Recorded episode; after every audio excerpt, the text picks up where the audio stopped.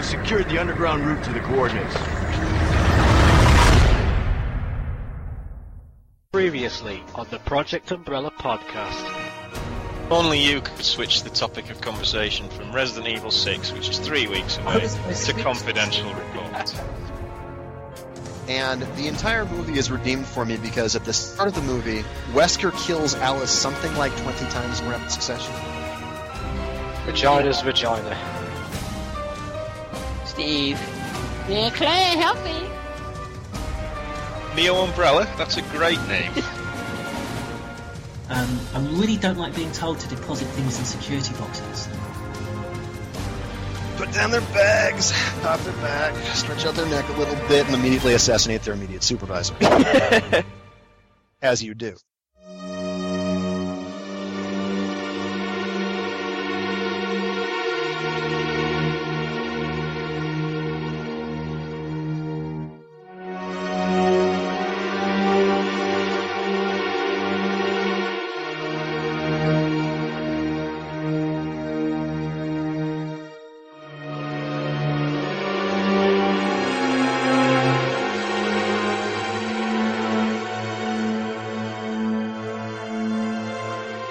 Project.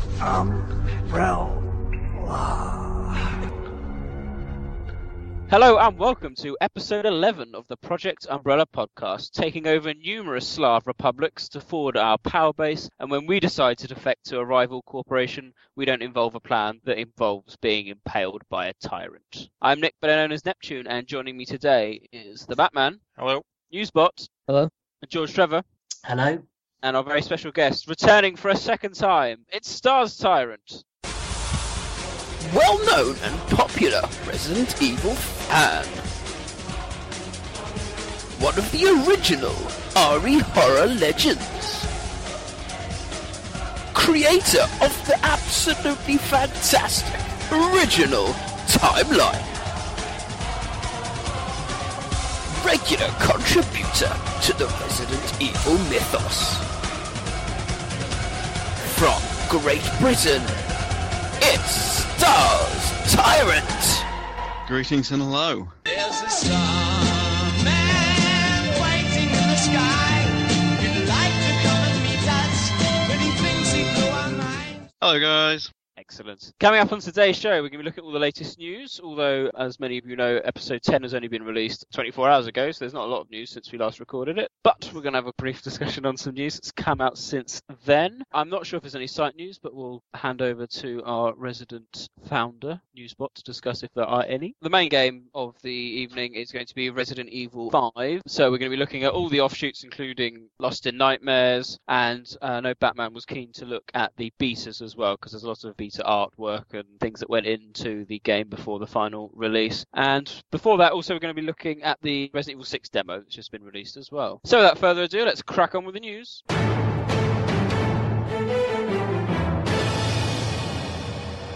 Okay, first bit of news comes in the form of Resident Evil Damnation. Just a reminder, really, for everyone out there, but that's going to be released on the 24th of September on DVD and Blu-ray. That's in the physical copy format anyway. However, it is now available on Xbox Live and the PlayStation Network to download. I know many people on both the tier forums and Project Umbrella forums have viewed it, and I'm avoiding all these threads at the moment, so I can't really comment on how well it's gone down. Can anyone elaborate? Seems to be quite positive. Good. A new trailer was also released actually before it got released, which shows a bit more of Ada in the Slav Republic as well. And I think if you look, there was a bit on the controlling BOWs. The Lickers obviously looks to be controlled by the Plaga, with Buddy seemingly in control, taking the Saddler role. And there's also quite a cool fight between the Lickers and a Tyrant. a Mr. X T103 variant, which is a bit reminiscent of the fight that the T103 has in Outbreak File 2 with the Hunters. So that's all lovely jubbly. Anyone else looking forward to buying it on day of release? What format? Blu-ray mine's already on its way from Play.com.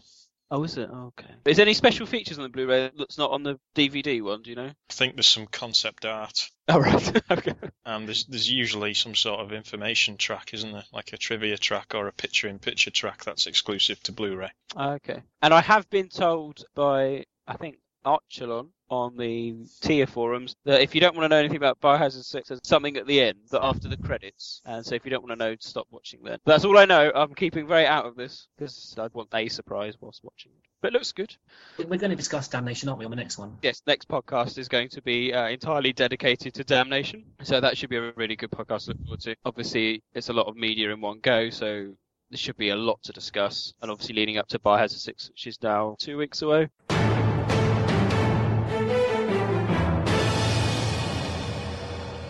Other news, we have a new Biohazard 6 trailer slash TV spot that's been released. I, for one, have seen it in between the X Factor. Is this the one with the piano? Yes, Uh, I loved that trailer. I absolutely loved that trailer. I thought it was fantastic. I just really liked the change of pace, and obviously it was just a slightly different tone to it. I just thought that was absolutely fantastic. That trailer.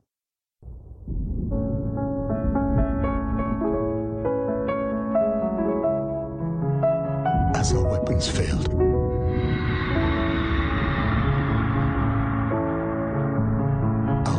our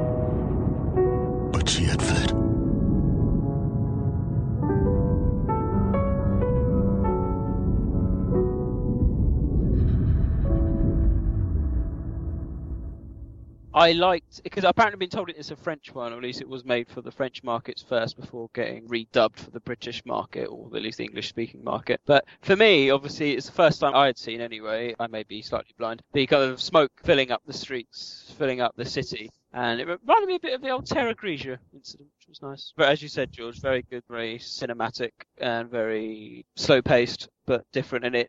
Hopefully, that will continue throughout the game, but who knows? I like that scene with Leon and Helena where they're going up the transparent elevator and you can just see the buildings like exploding around them and they just sort of look at each other as if to say, you know, things really have gone to hell. I was just going to say I like the um, the live action segment which shows the advert break before and it doesn't have any connection to the name. It just uses the No Hope Left slogan. And if you've no idea what that is, the advert's really ambiguous and it comes across really well. Definitely. And it's getting certainly I've seen it a few times on the TV. I mean, it's getting a lot of coverage. Obviously, there's been a big push marketing wise to try and get this into the uh, eyes of a lot of perhaps Call of Duty fans wanting to shoot 'em up before Black Ops 2 comes out. They're not going to be disappointed.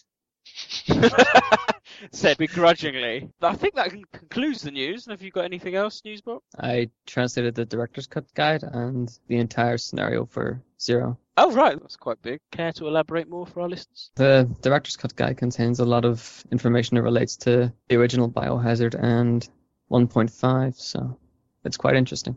Yes, I saw on the site you you put kind of like a canon disclaimer there about unless it's been directly overwritten, it's as close to canon as you can get Yeah, about some of the enemies and things like that. Because it's all talking about the clay virus still, isn't it? that's the first source that mentions Umbrella Industries and the fact that BOWs are cloned. Ah, there you go. I like the reasoning for having the rocket launcher in the helicopter. It's nice to have a bit of an explanation behind that. Pretty cool. What's the reason for it? You'll have to correct me if I get this wrong, Paul, but it's because Barry has an idea that Wesker is doing something with regards to bioweapons or anything, so he packs the rocket launcher into the helicopter without telling Wesker, which is why it's on board the helicopter at the end. That's the assumption, yeah. Fits pretty well. Cool. Right, well, that concludes the news. Moving on, our sub discussion for this evening. I think you can already guess George's attitude on this. the newly released Biohazard 6 demo, which is available for free to download on PlayStation Network and Xbox Live.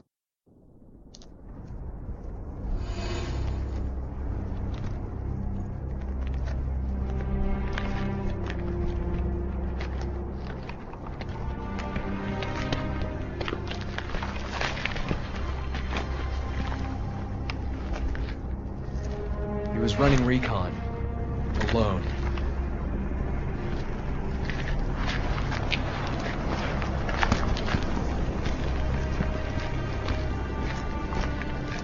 Listen up. The BSAA, our job is to rid the world of bioterrorism. And the only way we're gonna do that is by sticking together. Nobody's expendable. Exactly. Now, each and every one of you may be ready to die for our cause, but it's my job to make sure we all get through this alive. Suck it up, Finn. Sorry, sir. No one gets left behind. Not on my watch. Understood? Yes, sir. Finn, give us the update. Yes, sir. The guerrillas are using a new species of BOW. Command is calling them J'avo. They are extremely intelligent, incredibly strong, and have the ability to mutate in response to physical trauma. All right, you know the drill. Split into three teams. Move out. You got it, sir. Yes, sir.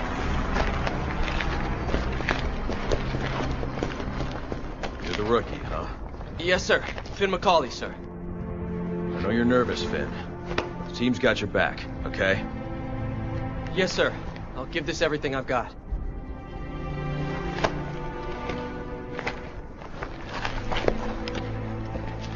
Is he always this awesome?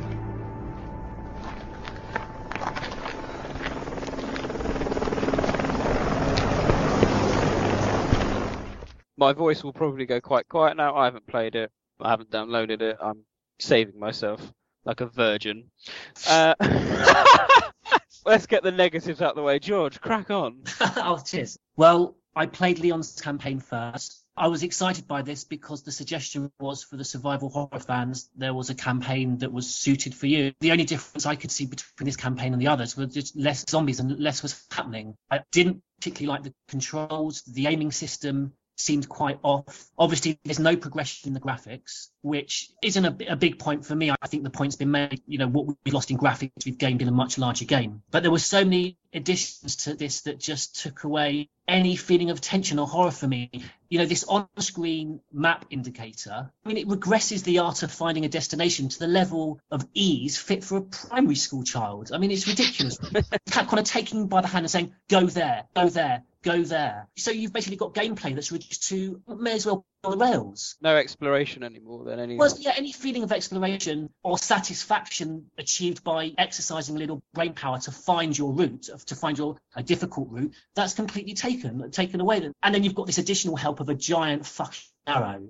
I mean, it's just fucking, it's literally kindergarten. An arrow? Yeah, you can press an extra button, you've got an enormous arrow that just literally points you into your direction. I mean, these are things you don't have to do, and you, but it's difficult to take your eyes off the on-screen map indicator. For me, that really just takes away any slight ounce of tension that was so thinly spread across this game anyway. The other two campaigns, Jake's and Chris's, again, all you seem to have is this monotonous cycle of shoot an enemy, move forward, pick up ammo, shoot an enemy, move forward, pick up ammo, and completely puzzleless. I mean, the, the only semblance of a puzzle you get, basically, go here and fetch this quest. You've got a couple of those, you know, go here and fetch this key card to open this door in, in Leon's gameplay.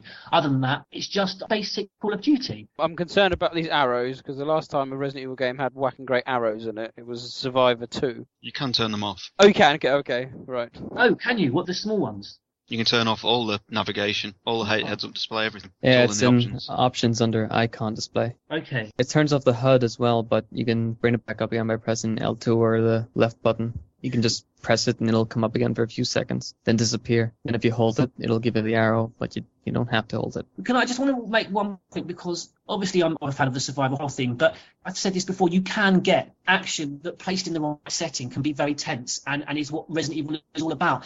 The one thing I always go back to is the fight with in Resident Evil 4 in the hut. Is it with Lewis, with Luis, Sera, when you've got hordes of enemies constantly on top of you, and that was really tense and, and, and felt right. And I don't know what if you guys agree. To me, this just seemed too much monotonous, basic, one-dimensional combat, and, and very little else. You, what, what did you think? It was initially pretty jarring, the demo. The camera and the controls are completely new, so it took a while to get used to. But once I got used to it, it was pretty fun. How did it compare to the previous Dragon's Dogma demo? Oh, it beats the shit out of that demo.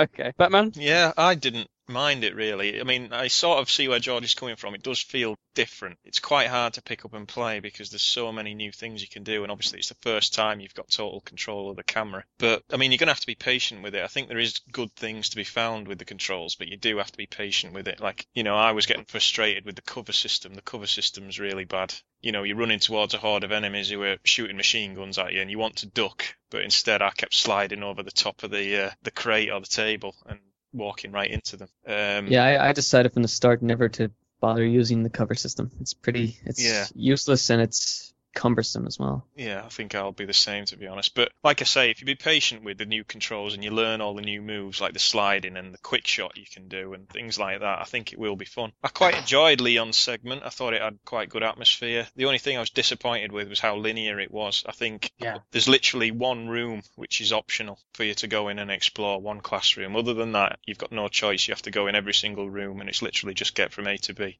You can't do any interaction with your surroundings because this went long ago, I suppose. But you, you, you don't get any descriptions of anything that you're looking at.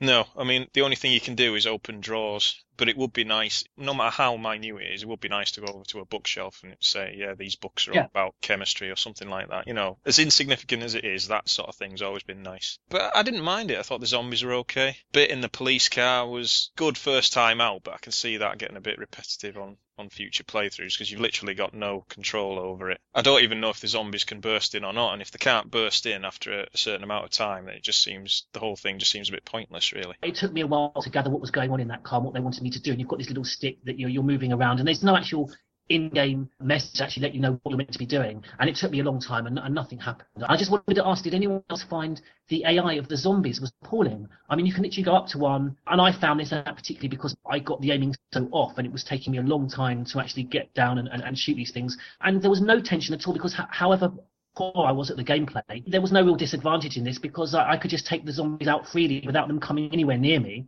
Even when I was quite close to some and shooting them and, and the, the aiming was off, they didn't run at me. I wasn't punished for this poor gameplay. And, and the other thing that frustrated me was I don't know how ever present it's going to be in the final game, but in the demo, you've got this ever present partner and their revival system. So even if you do get to the point where you're tense because you're low on health, you know that your partner's just behind you. And this revival system, there doesn't seem to be any limit to this. It, it seems to be able to occur continually. So you're effectively, you almost can't die. Well, the final game does have a lone wolf skill that turns the Hmm. partner helping system off, so To me, that sounds a bit like Lord of the Rings: War on the North. If anyone's ever played that, you have potions and stuff to heal yourself, but there's absolutely no point using them because the minute you faint, one of the other characters, because there's three characters running around, they run up to you and go, "Oh, you better get up. There's more orcs to kill," and then you get revived, and you're like, "Well, thanks very much." And it restores like half your health. That's exactly what it feels like.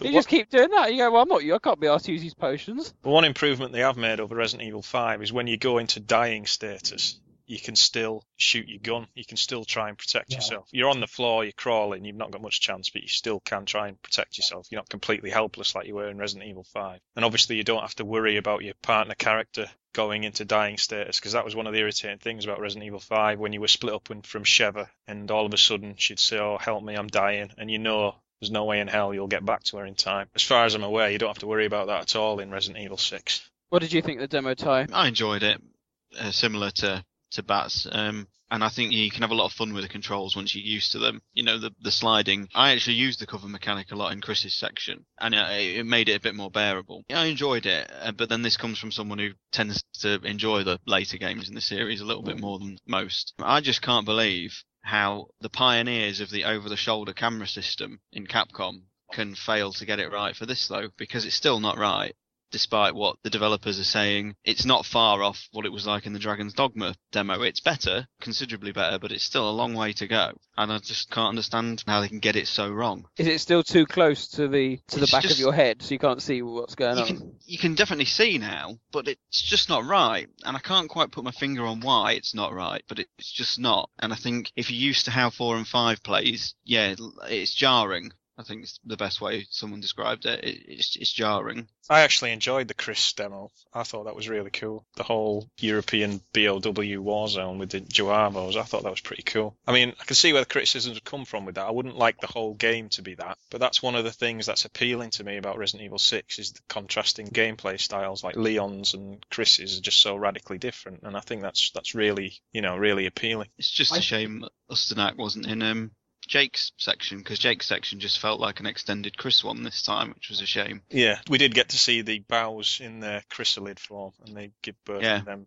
dragon things. They were they were pretty cool. But for me, Leon's campaign will only work as an alternative to the other playing styles if it's something a little bit more than Chris's campaign with the action turned down because I was expecting puzzles and Bats is right there's definitely an atmosphere to Ivy that perhaps was lacking in, in Resident Evil 5 and they've improved upon that. But to me it was just a slowed down version of Chris's campaign and, and I couldn't really see how that was a, a legitimate explanation of what survival horror should be because it isn't. I just hope that later in Leon's campaign there is some sort of hub area, like similar to the police station or the mansion, where you're in one location for a set amount of time and there is a bit of exploration to do. Yeah. Just Yeah. something like that to break it up a bit, because I understand the majority of it will be, you know, going from point A to point B, and a lot of Resident Evil 2 was like that, to be fair. But you do want this like central hub area just to sort of, you know, break it up a bit. I think what's been lacking, at least from the newer games, is quite simply the, the files. Because we've been talking about, obviously, a lot of the old ones in the last podcast about Code Veronica. And you're moving around these locations, and we'll discuss Resident Evil 5 in a bit, at such a hasty pace. You never get to stop to appreciate where you are, that kind of thing. And I was just thinking randomly last night, you know, like in the hospital in Resident Evil 3,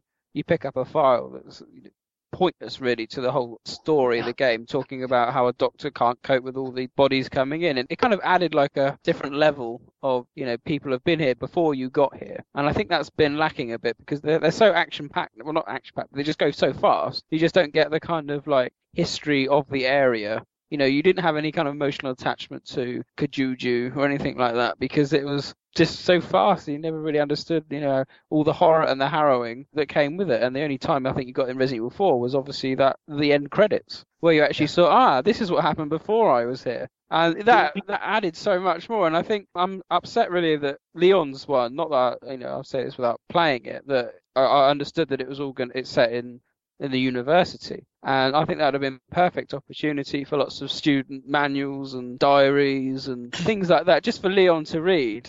You know, they've been very similar probably you know, to the Resident Evil 2, but it's good to get them, and I think it really adds to it. But if you're saying it's so linear, it's point A to point B, and you, so you can only go in one room that's optional, for me that really detracts from building up the atmosphere. I completely agree, and that, that's what I particularly miss is that emotional attachment to particular areas because you, you, you've got memories of your particular gameplay because you've passed through them so many times, whether in, in desperation or frustration because you're backtracking when you shouldn't be because you've made a mistake and you've forgotten to pick up a particular item. But do we know for certain that there are files in Resident Evil 6 in the main game? Yes, they've gone down the Umbrella Chronicles route. It's the, the blue emblems that you find unlock Yeah. unlock the files. So I'm hoping that there's going to be some of them. But as I said, that won't necessarily make the situation better because there's that nice part where you read it as you're playing as opposed to necessarily afterwards. But we'll see. and it gives a greater dimension and depth to the area that you find it in because sometimes the file either relates to a, a particular object or a person that passed through that area or something to do with that area itself as a secret doorway that needs to be accessed. I just can't understand why, you know, the richest things about Resident Evil and what made it so iconic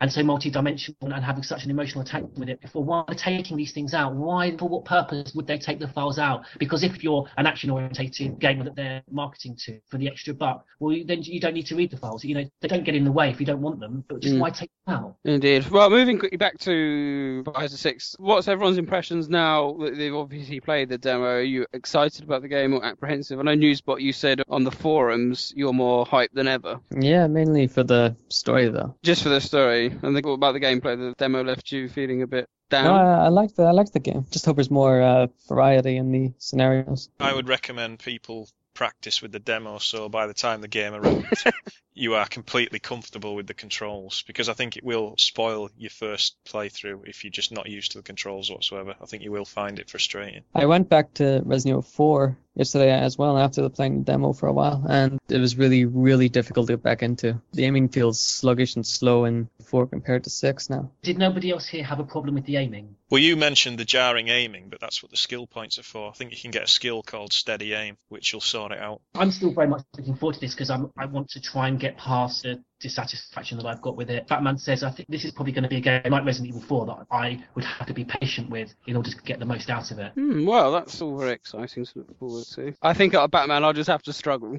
through the first level. Hopefully, there'll be um, the, the opening levels are kind. Yeah, but One thing I'm looking forward to is the fact that I know there's lots of gameplay videos and a few trailers, but there's still lots of this game we've seen absolutely nothing of. Mm. You know, I think 90% media we've seen come from the first two chapters for each character. So you're still talking, if you count Ada's campaign, you know, you're still counting, say, 13, 14 levels that we've seen absolutely nothing of. And even in the trailers, to be fair, Capcom seems to have learned from last time with regards to spoilers. I mean, now that the GameFAQs ones have been proved to be fake, I mean, I, I haven't got a fucking clue what's going on, and I'm, I'm pleased Oh about God. that.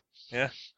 Who is this naked chick that has spider growing out of her? I mean, I saw it. Someone on tier posted a picture of it. That it- has been revealed who that is, isn't it? So I'll not say. has it okay, but I mean, Yeah. slightly um, risque for Capcom. It was on the um, age limit description, wasn't it? Contains nudity. Oh, really? yeah. Barbie doll nudity at that. Right. Okay. Uh, does anyone want to say anything else about Biohazard 6 before it comes up? Any lasting words of wisdom? Please don't fuck up the story. How many links are we hoping for, for to previous games? There's that tiny Revelations one, wasn't there, about the FBC? I think we've had already. I don't think anything in Revelations is going to feature in the game at all. I don't think we'll see Jessica or what's his name? I forget his name. Raymond? Raymond, yeah. I don't think we'll see either of them too. I think that they'll save that for a possible Revelation sequel. To be honest. Yeah, I'd agree with that. They'll likely have uh, connections to two due to Sherry, I and possibly uh, free because of Leon and Benford. They'll probably mention something about him being blackmailed into the government. Oh, yeah, yeah, the epilogue. Obviously about Ada as well. Hopefully we'll learn a bit more about what her true goals are Hmm. and who the fuck she works for. I think I think there's clues in Damnation. Well, I think there's something in Damnation, but I don't think it gives it away as to who it is. Oh well, we live and wait. Two weeks. Exciting, exciting. And uh, then we'll come back and inevitably have a wonderful podcast on Biohazard 6, so we can all digress. Right, so on that note, we can move swiftly on to the main topic of this evening. It's the ever controversial Resident Evil 5.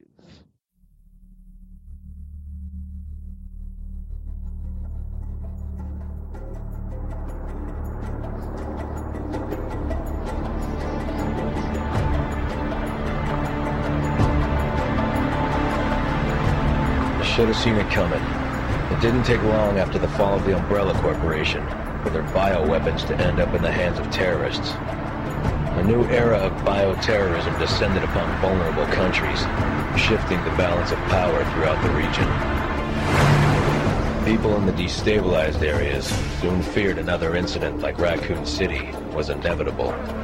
As panic spread, governments of the world turned to the Global Pharmaceutical Consortium, which formed the anti-terrorism unit BSAA.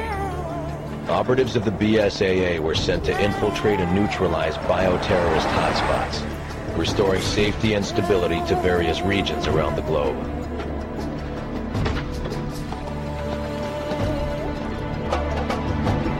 Welcome to Africa. My name is Sheva Alomar. Chris Redfield. Your reputation precedes you, Mr. Redfield. It's an honor. Just Chris, thanks. So you'll be accompanying me to the destination? Yes. Tensions are running high ever since the change in government. I'll bet. Intel says it's a haven for terrorists now.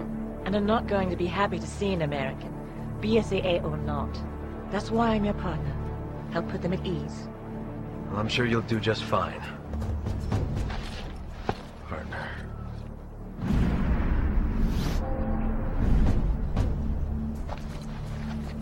You okay?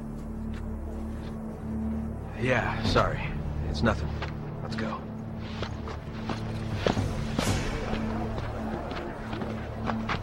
Casualties continue to mount over the long years I've struggled. More and more, I find myself wondering if it's all worth fighting for. Maybe one day, I'll find out. Hey, hey, huyu ngezi anafanya nini hapa? You don't have to get touchy. Let's go. There is one thing I do know. I have a job to do, and I'm gonna see it through. Well, well, well. What can we say about Resident Evil 5? we have lots to say. It's a game that has been long in development. I particularly remember seeing the first teaser trailer, which reminded me very much of 28 Days Later, and this new mechanic of daytime, how scary it's going to be in daytime. Since release, it's caused a lot of controversy. In fact, during development, it did as well, which we could talk upon. And the aftertaste, if you like, of Resident Evil 5 still divides a lot of fans. Briefly, I think we'll just have a quick discussion overall what everyone thought of it. Batman, we'll start with you. I enjoyed it. I really liked the gameplay of Resident Evil 4. This stepped it up a notch. You know, it was basically essentially a HD version of Resident Evil 4, which, you know, isn't a bad thing. I think the story was excellent. I enjoyed the locations. Didn't have a problem with it being set in the daytime. It wasn't scary, but I didn't expect it to be. It was tense. I enjoyed the characters. I thought Sheva was good. They gave her a really good backstory. It was nice to see the Lickers come back and some of the new BOWs like the Reaper was good and Excella and all the Tricell stuff was good. The only disappointing thing story wise was the resolution, the final battle between Chris and Wesker. But I think a lot of people feel the same way. But overall, you know, I enjoyed it. I didn't have a problem with it. I could see where people wouldn't like it, and I could understand where the criticisms come from. But for me personally, I really enjoyed it. Ah, who would agree with that? All the way. Explain. Yeah, well, I'll just echo that opinion. To me, it's this is going to cause some trouble, but it's one of my favourite games in the series. Oh. Story-wise, mainly because of the fact that particularly the Chris and Wesker conflict was the backbone of the story for me. And you know, since the last time we got a good chunk of that was Code Veronica, I waited years for this game to actually see these two, you know, at battle with each other again and I really, really liked the scene we got with Chris and Jill. I didn't like how the stuff with Jill was handled. I thought her death and subsequent bringing back was quite poor. Would have been made a lot better if Lost in Nightmares had come out before the game as a sort of pre-play demo kind of thing. It would have given us the fan base a chance to miss her a little bit. The files, you know, we just alluded to the fact that you know the files weren't really there, but the files were quite detailed and quite rich with content. Yep. Um, being in an umbrella lab again was fantastic. And as much as the game was linear, the fact that it changed its pace quite a lot, changed its location, made it feel a lot fresher than Resident Evil 4. And I think I didn't feel the action fatigue set in as well as it did with that game. And seeing some resolution to Spencer was fantastic. New spot? Um, I like it as a game, but not as a horror game, really. I like the story, but I do have a few gripes with certain parts. I like that they finally resolved the progenitor virus, Mm. But I didn't like how they basically uh, gave it the abilities of the G virus, although it still fits quite well. Uh, files were pretty good. I thought they were the best files till that point. Big improvement from 4, which was basically nothing. 4 had files, but they didn't really explain anything or add anything to the story. That's basically it. Okay. Dare I say, George, Trevor? Newsbot actually makes a good point, I think, about liking it as a game, but not necessarily as a horror game. I sometimes think too much is made about the daytime setting. I didn't particularly like daytime setting, but you know, Resident Evil 2, most of that certainly isn't set nighttime. I don't mind a heavy use of combat, but I just found with RE5, combat just seemed so one-dimensional. You you kind of have this one-paced wave of brown and grey green enemies on top of brown and grey green locations. And so you, you never kind of get the tension slowly rising to kind of like a crescendo of tension added to that utterly linear, which I take the point that the locations changing and, you- and you have quite a, a good combination in different locations. But for me, just being taken straight there in one direction without any opportunity to divert or to use my own desire for exploration. So many things in this game took me out of the experience rather than, you know, actually drawing me into it one of the best stories actually in the series for me, and some of the best files, really detailed. And actually, I was really surprised by the level of detail and the way that the files related back to past history Evil. I really, really enjoyed actually the location where you get the stairway to the sunflower. The fact that we got the origins of the progenitor, I thought that was fantastic. Just want to stop you there simply because what you've touched upon, I think we've all actually agreed upon in our little brief summaries about the plot. As bit certainly is the the major plus of the game anyway, and I think most people seem to agree that the storyline in particular was one of the better storylines of the series.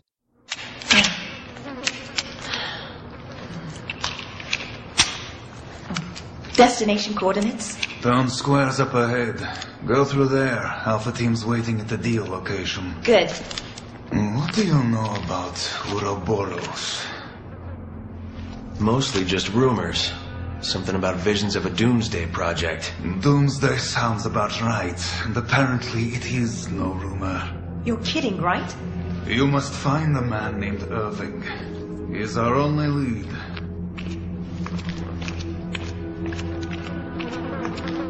And be careful out there.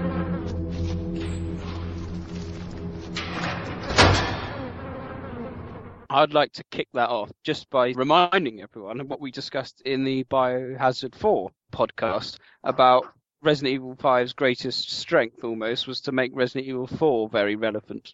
Because at the time, apart from the additions of Separate Ways, Assignment Ada, and that kind of thing, Resident Evil 4 still felt out on a bit of a limb. And I think Resident Evil 5 did a sterling job in bringing it all back into the mix and making certainly the Plagas an acceptable BOW, if you like. You could see it in not just isolated to the Spain, Southern Europe area, but how it would be applied, improved by Tricell, and then made as a competitive BOW on the black market. That combined with, as we've already touched on, the origins of progenitor virus, bringing back iconic creatures like the Licker, but again using the latest developments there, and having El Gigante back as well as Ndesu.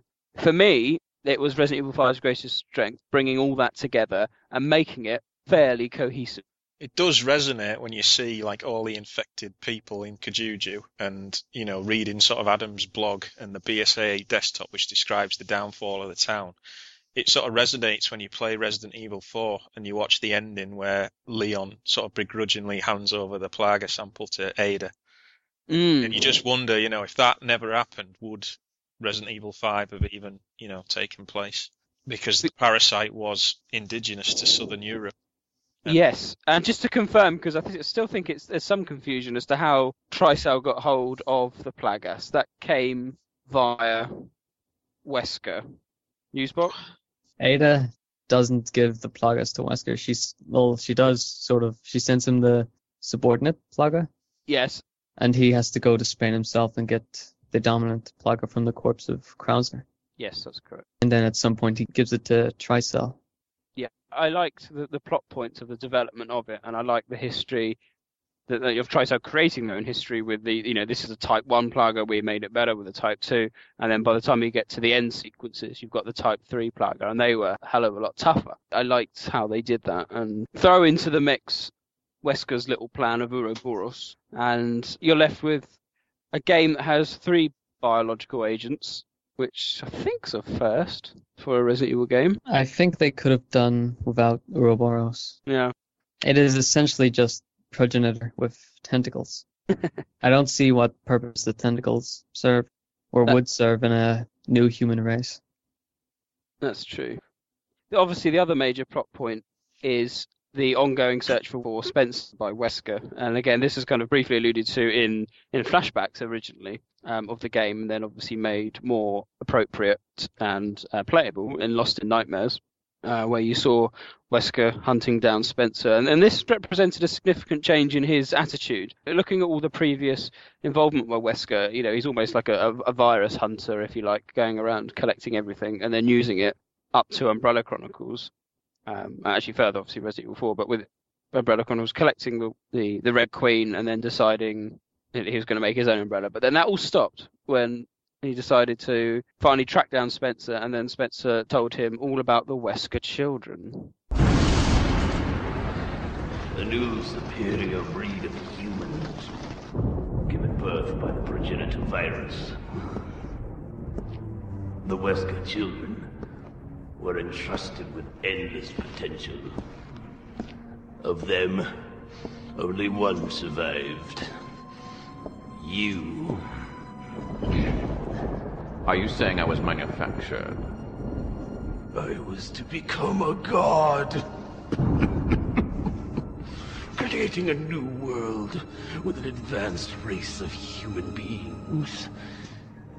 However, all was lost Raccoon City. Despite that setback, your creation still holds great significance.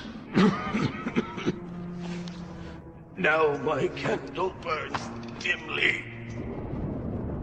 Uh, ironic, isn't it? For one who has the right to be a god. To face his own mortality. The right to be a god.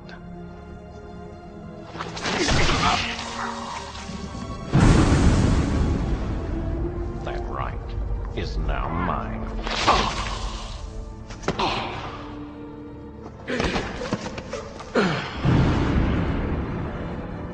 The right to be a god. You. Arrogant even until the end. Only one truly capable of being a god deserves that right.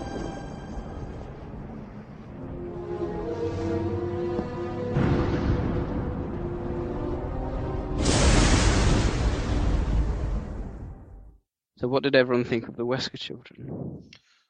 It was certainly a bolt out of the blue. Hold- hold on. That's only alluded to in Lost in Nightmares.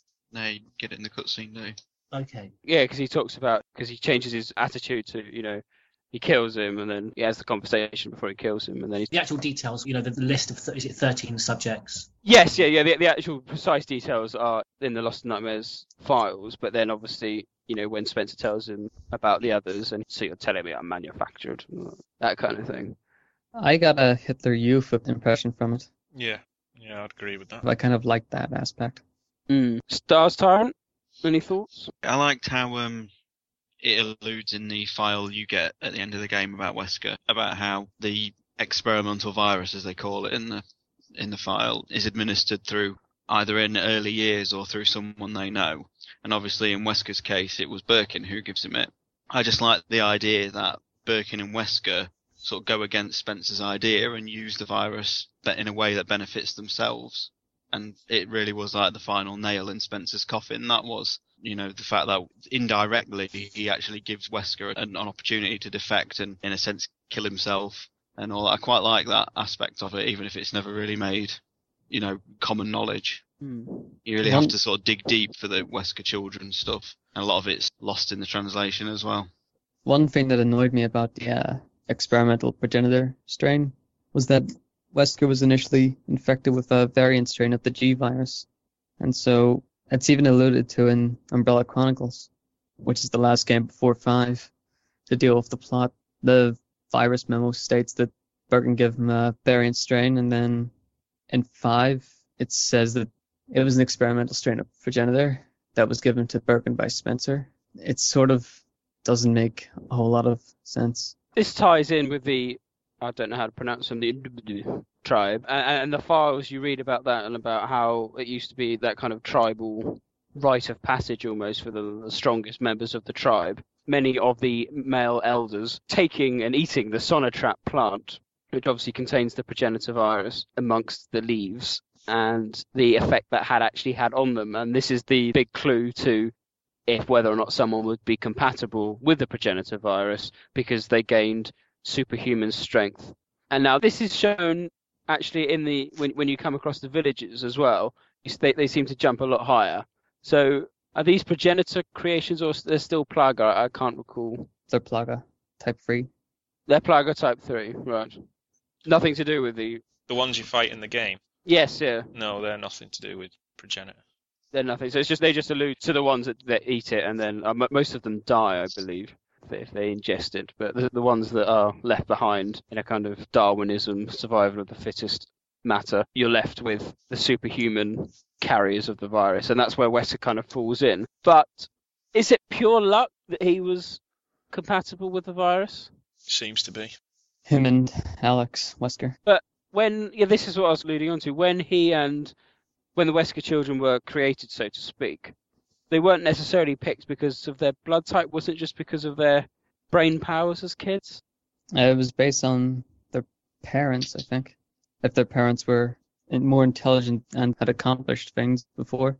And it said that there was hundreds of children originally taken, so they had a pretty big pool of kids to choose from. And they picked the thirteen. Yeah, I think they narrowed down 13 over time. Based then- on their genes or whatever. But even we don't know. Well, the other 13, they all died as well, though. So they weren't compatible. Yeah, they failed in the final stage, which was the administration of progenitor, except for two. But they all had it at completely different times. It wasn't as if they were five years old, here's a progenitor virus, bang them in.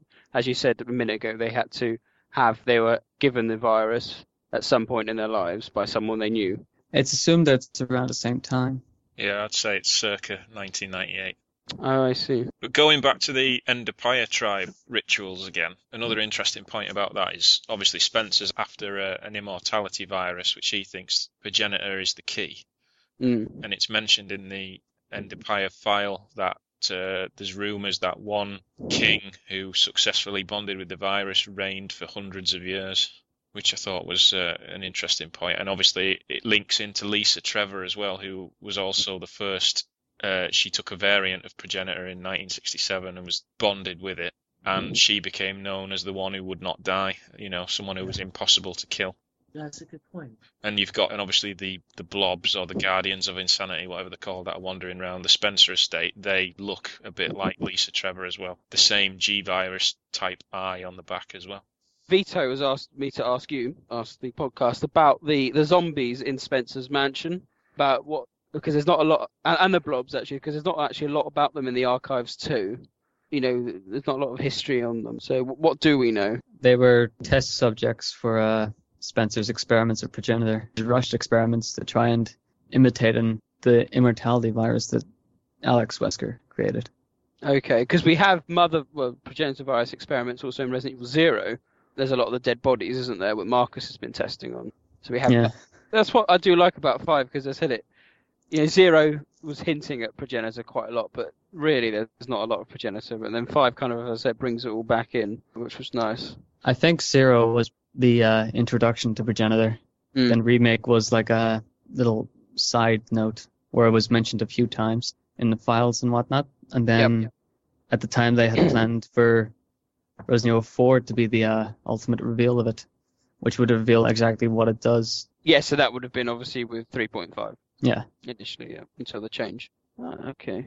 I just wanted to ask, wasn't there some, there was quite detailed discussion, wasn't there, on, on the forums about whether there was more or one person, because didn't we have an Alex W, and there was some sort of debate as to the actual role within the Wesker Children program that Alex Wesker was actually playing, that he, he may have been actually one of the chief researchers for Spencer. Yes, Was it- once Alex bonded with the experimental virus, uh, Spencer gave him a role in Umbrella. Yeah. He's the one who makes the report about Albert's Yeah. death in the game. Some people were suggesting almost that this was a different person, weren't they? That Alex W wasn't Alex Wesker. Yeah, but I think it was Archives 2 confirmed that it was the same person. Hmm. And I think there's a little bit of theory out there that because obviously to take charge of the program, Spencer would have had to explain Alex's origins as being part of that, that experiment, similar to what he'd later do to Albert in 2006. Yeah. And maybe that sort of sowed the seeds in his mind about eventually betraying him. And of course, Alex Wesker is still a loose. He- Well, this was a huge disappointment when we found out who Jake was, wasn't it? That that dashed any hopes of, of Alex Wesker being in Resident Evil 6. Mhm. Well, I think a huge mistake because I think that thing was mentioned before. It- it- That one file with the Wesker children in Lost in Nightmares just blew you away, didn't it? And, and I thought was a really strong plot point to continue and, and obviously link the two games and, and continue progress the story. It's a really wasted opportunity. Mm, no, I agree. The preparations are almost complete. Then we can leave. Good.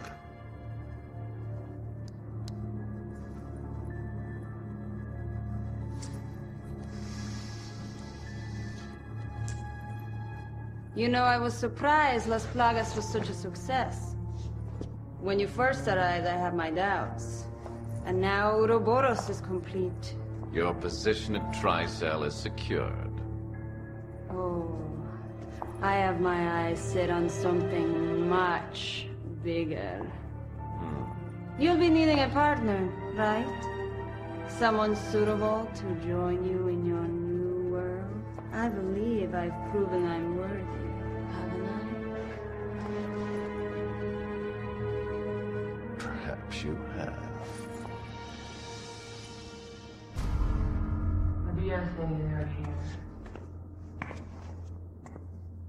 It appears your old friend, Chris Redfield, has come to pay you a visit.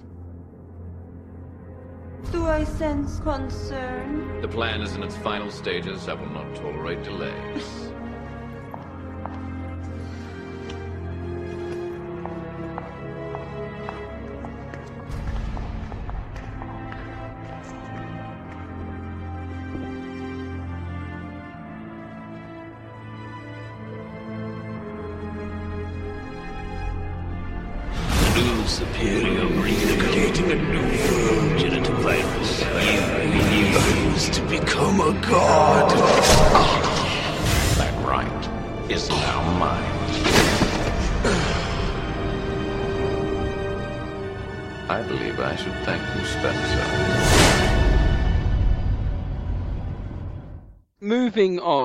Touched on some of the characters here. They get a lot more backstory. Wesker in particular. Did everyone think that it was a kind of faithful recreation of Wesker? I mean, it was DC Douglas's first major role as Wesker.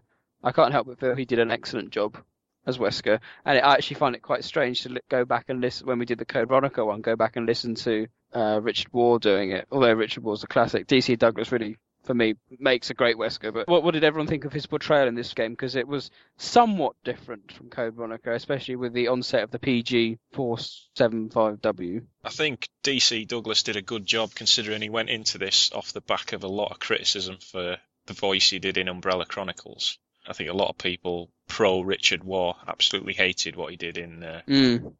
In Umbrella Chronicles, but he did a much better job in RE5. And it's weird because when he first turns up, that first scene where Excella's injecting him with the PG67AW, and the first scene where he confronts Chris and they have the two on two fight with him, Sheva, and Jill, is his normal self. You know, he's easily recognizable from how he's portrayed in past games, but just as the game goes on and he becomes more and more desperate, you know, by the time the final battle comes around, he's just completely fucking lost it. and you, you just would never expect Wesker, given how he's been portrayed in previous games, to actually end up that desperate and that bad.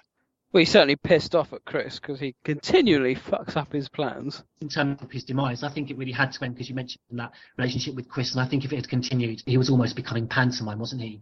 You know, this absolute obsession and, and hatred for Chris, which you really get the obviously get an idea of in Code Veronica X. I think he was in, very much in danger of it becoming rather pantomime. But the fight he has, him, Jill, and uh, Chris in the Spencer estate, that's just pure fan service. That that was just brilliant, even if it was taken out of the Matrix. That, that bit where he grabs Chris's neck and just throws him down on the table, that's absolutely brilliant. And he's a gentleman as well, because I've noticed he never punches a lady. Oh, really? If you watch all the fight scenes, he never actually punches Sheva or Jill. Yeah, what about what he does to Claire in Code Veronica? No, he kicks her. He slaps her, up, doesn't he? Yeah. He kicks her, so that's so that's all right. That's all right. No, he, he Slaps. slaps her. He slaps her, then kicks her. Yeah. Not a punch, a slap though. Yeah. And, and, and you know, you don't know what he got up with with Jill all that time she was with him. Now, Jill, sorry, Ty, I'll bring you in on this as well. I am not sure what you've already said. You you didn't like what they did with Jill, and I tend to agree. I thought it was wholly unnecessary to make her an enemy for some reason, and I didn't particularly enjoy the Jill fight, boss fight. I just feel it was a bit. It was it was entirely undramatic. What they tried to do with it. The speculation was so much better when everyone seriously believed it was Sherry. Which would make It more gave- sense. It gave the bird lady much more identity. Yeah. Because in the finished game, the bird lady, an awesome sort of looking character, Mm. just incredibly underused. You know, it, it- and once they'd revealed or hinted that Jill was dead, you just all straight away knew who the bird lady was. And like I say, you know, killing off a character and then bringing them back in the same game. If Yeah. they just released Lost in Nightmares as a like a pre-game demo, we'd at least have had like maybe two months where, as a community, one of our characters would have actually been killed. But it's something the series has always suffered with, hasn't it? I mean, since the first game, they've never killed off a major good character. I think the closest we've come to is uh, Brad Vickers in Nemesis. And it's Steve. Well, no, because Steve just turned up in that one game. It's the sort of invincibility around the main characters. I mean, you know for a fact that Leon and I mean, I don't believe for a second that Chris is going to die in RE6 because Capcom just don't have the balls to do it. And it's the same with Jill. I mean, if Jill, that scene in Lost in Nightmares where she falls out the window with Wesker, that's obviously very effective. And if they'd just left her dead after that, it would have give you as the player a real reason to be gunning for Wesker going into the game. Yep. But the fact Yeah. that they kept her alive and they brought her back, it just takes all that away, and it just that's why you don't really feel any threat in Resident Evil 5 because you know all the characters are going to survive. Chris's motives are quite nonsensical as well because of the fact that he genuinely believes Jill's still alive, yet he's surprised when he finds out Wesker still is as well, Yeah. even though it's the same event. Yeah, it makes no Um, sense. In the original translation, I I always wondered whether this was a, a clusterfuck from the translation. But does he actually genuinely believe Wesker's dead in the Japanese version? Is he surprised in that lift scene where he overhears the conversation? Does anyone know? Or is it just an added line? Newsy? No, we don't have the five script yet, so Mm. can't compare. I just find it wholly unbelievable. He's so adamant that Jill's alive, but yet, he, you know, he really is dumbfounded when he finds out Wesker's, Wesker's I still think around. Chris actually believed Jill was dead for a while. It was only until he there's a reference in the yeah um, even before that he obtained information that she was probably alive in a previous mission. Oh, is that on the BSAA database yeah, I- website? I don't know. I, I still don't it, as you pointed out. It was wholly unnecessary. At least build it up to being something. Sherry would have been good, wouldn't it? Although, I loved ha- speculation when that was when that was going around. I loved all the theories. It was great.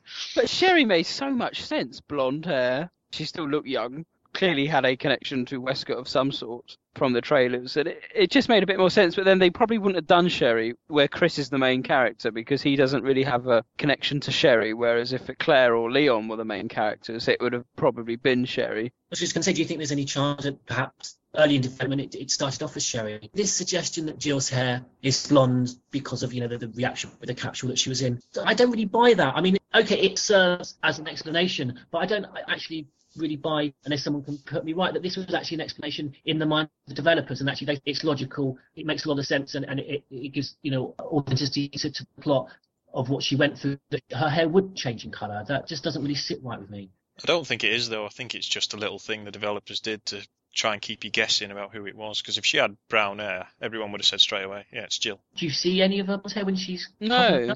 No, you, the first time you see her blonde hair is when you feel that it's Jill, so she may as well have had brown hair, surely. Also, it's Jill's model, even in that capsule picture. It's her remake model, just slightly changed with different lighting and different shadow.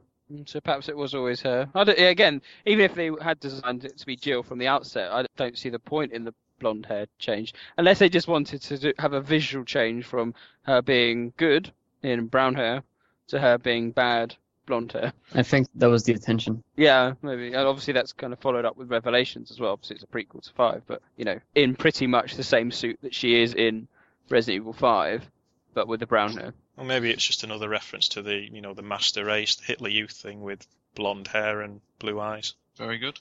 Maybe, maybe. Mm. What I did like about Jill's comeback was she was important to the story and the fact that her body produced powerful antibodies to the T virus, which was what Wesker used to make the Uroboros virus less poisonous to humans. That was masterstroke how they Yeah. brought back the Resident Evil 3 connection. It Yep. was unbelievable how well they did that. So what was Wesker's plan here was to spread Uroboros over the atmosphere, and then seeing the effect of Uroboros on 99% of the people. You know, you would have got abominations like Excella and the others that get infected. What would the end result have been, apart from a sea of blobs, which would have probably eventually died anyway? You'd have had a few, what, thousand people that could suddenly jump a bit higher and then start worshipping him as a god, even though he's not a perfect compatibility for Uroboros. It's that for me. Is that right?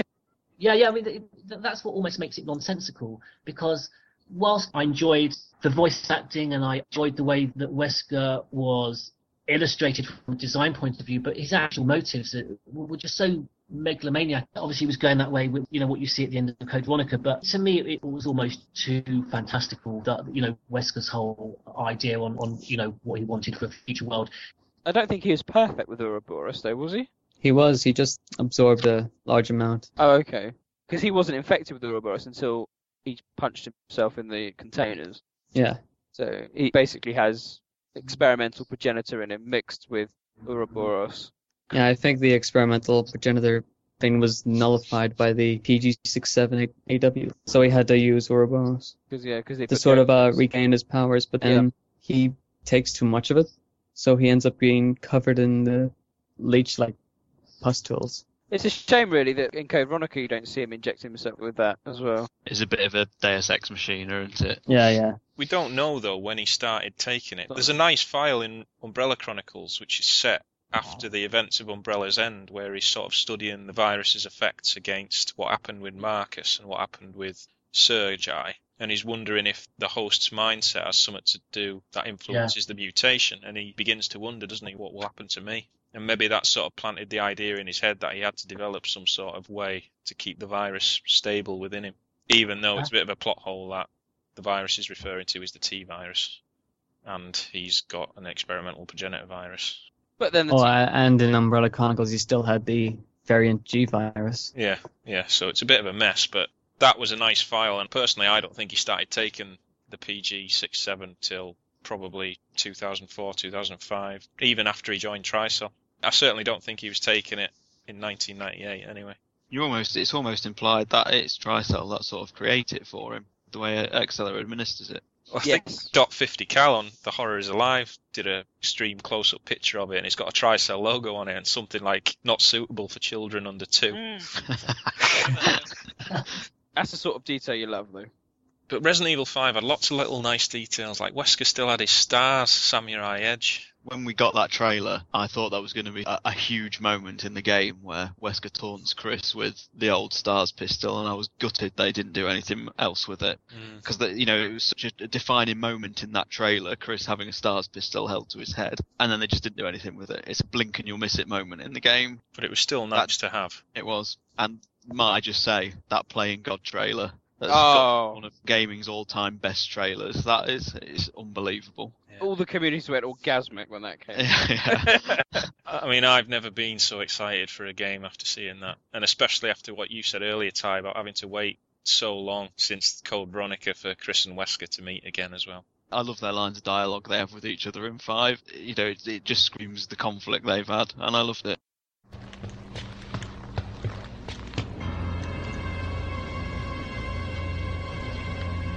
Your plans are finished, Wesker. There's no way out this time. Don't you two ever tire of failing in your mission? You've really become quite an inconvenience for me.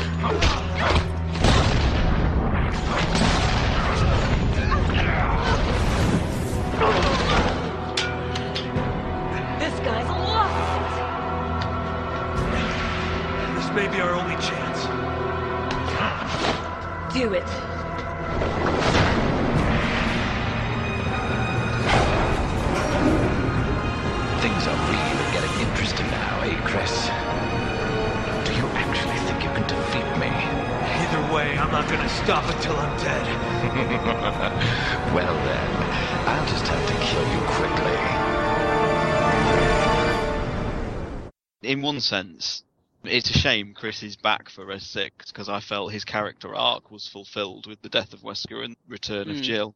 If he'd never been in another game, I would have been quite happy with that.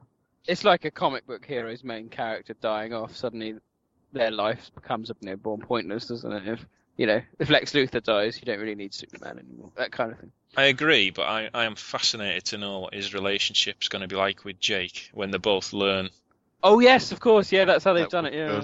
You know, is Jake going to be angry that Chris killed his father? Is Chris going to think, well, you know, like father, like son? I hated the idea of Jake to begin with, but I'm really warm to it now. Have we met? Yeah. That bit in the E3 trailer where he's just, Yeah. you can see the weird way Chris is looking at him today. and he just says, does he know Wesker was my father? Can't wait to see how that turns out. Yeah, and I think you're right. Obviously, Chris has always been very righteous and being in Stars and BSAA, and then obviously to then come across Leon in RE6 that you know he's still equally noble, but then he's got these feelings for Ada and like the trailer in six with the guns to their head. You're like, yes, because that, that's a clashing of two heroes. And That's the aspect I'm most looking forward to. Exactly, How those yeah. two are going to interact with each other. it's a bit of fan service as well, isn't it? Because everyone like you know wants your two heroes in the same game. The great thing with the series is, or a negative thing you could say, is that they have these great cast of heroes. They've seldom ever met each other. It's, Yeah, that's true. Uh, yeah, you get fleeting mentions as like you know in Degeneration with Leon goes, "Your brother, Chris Redfield." You're like, yeah, I know who my brother is. You know, it's really awkward. Report in Res 5. Yeah, and it, seems quite forced in, doesn't it? But you know, it's, it's all quite good. Before we touch on the enemies, the BOWs, I just want to put my two cents in about the game. I, for one, haven't played it as much as I probably should, but it is very linear. We've talked about this, and for me, I, I just found the whole game really goes around so quick. So you never get the time to be in the area that you want to be, explore the area, and it's just like a constant build-up of action and you know suspense leading up to the inevitable end boss. And I don't think that the BOWs helped in that regard. I think the Majini, at least the first ones you see, are way too similar to Ganados. I'm not quite sure what they bring to it. And I, I don't like generally actually how the BOWs are, going from five to six. If you look at all the new pictures that are released on the website, you can see all these really weird creatures like Ustanak. Yeah, you can find that's just a you know that's Big Boss Man, isn't it? But then you've got these weird sludge type things. They look like the concept art from Outbreak. That that kind of started in five with the flying BOWs and. Some of them are just so weird, and I, I don't know. I, I just felt that didn't help with the progression of the game. Everything moves a bit too fast for my liking, and The thing about this game is it's I think it's tense. I think that's what they were going for. They wanted it to be sinister and not partic- I don't think they wanted it to be flat out scary. They wanted it to be sinister. Mm. That opening level where you're walking through the town and you see them beating the shit out of that sack and there's a guy eating a crow. And you know, you see some villagers drag another person away, and you look through the fence and you can see them forcing something down his throat. I mean, it's like being a Bolton fan. It's like walking around Ewood Park, surrounded by people who want to beat the shit out of you. I completely agree on those. That's what really drew me into the game at the beginning. I, I really thought a lot was going to be played on this little village and the idea that, that you know people would be disappearing. But for me, there wasn't enough of those moments, and, and it kind of took you almost, you know, and you go into the butchers, and that that for me is one of the creepiest buildings in the whole game. But you're very quickly taken away from there with that real sinister air that, that you know that hangs in that village. And for me, there actually aren't enough of those moments throughout the game. See, I don't agree. I mean, you you were talking about all the detail you find in the Spencer mansion, but there's plenty of that here as well. Like you see the animal carcasses with the heads removed, and the one in the house that's sort of been stretched out and tied to the walls and the ceiling as if it was some sort of sacrifice. And there's even pictures in some of the buildings where people have had their eyes scratched out. Like you talked about the faces being painted out in the mansion. Well, Yeah. there's a similar thing here. but you're not there long enough to appreciate it. Key point. You're so fastly pushed through the game that you know after like the public assembly point with the executioner, just run, run, run, and you know it'd be nice to go back to explore the area again. You, you just you know unless you're going at painfully slow speed, just purposely going slow. There's no backtracking at all, so you don't get to perhaps appreciate those details that you've just mentioned as much as you should. But I wish the game was designed to be a bit more slow paced, so there was a lot more soaking in the environments and whatnot. But in the final, it's basically just shooting, some more shooting. they're moving, shooting. But yeah, you're, Yeah. th- there's some great locations. You know, Tyro said like you know back to good back in the Umbrella Lab. You know, you've got the I, I liked all the kind of explorer tents you get just before you get into the oil fields. You yeah, know, those those sections I really liked, and that's how I I just wish there was more of them in the game. exactly, and you know they're great sections. And again, you just move through it at such a pace. You just don't get that moment to sit back and go, okay. I think I think perhaps that's why I missed some of the points that that that mentions details and uh, you know sinister in nature details that match back with remake. Yeah, I, I think perhaps that you as a player you're not given the opportunity to sort of invest your time and to appreciate those moments because you are you know you're constantly pushed in this quick direction. But that's just the situation the game places you in. Like you ch- you're fucked because the team's been wiped out. There's only two of you left. You're trying to get the hell out of there.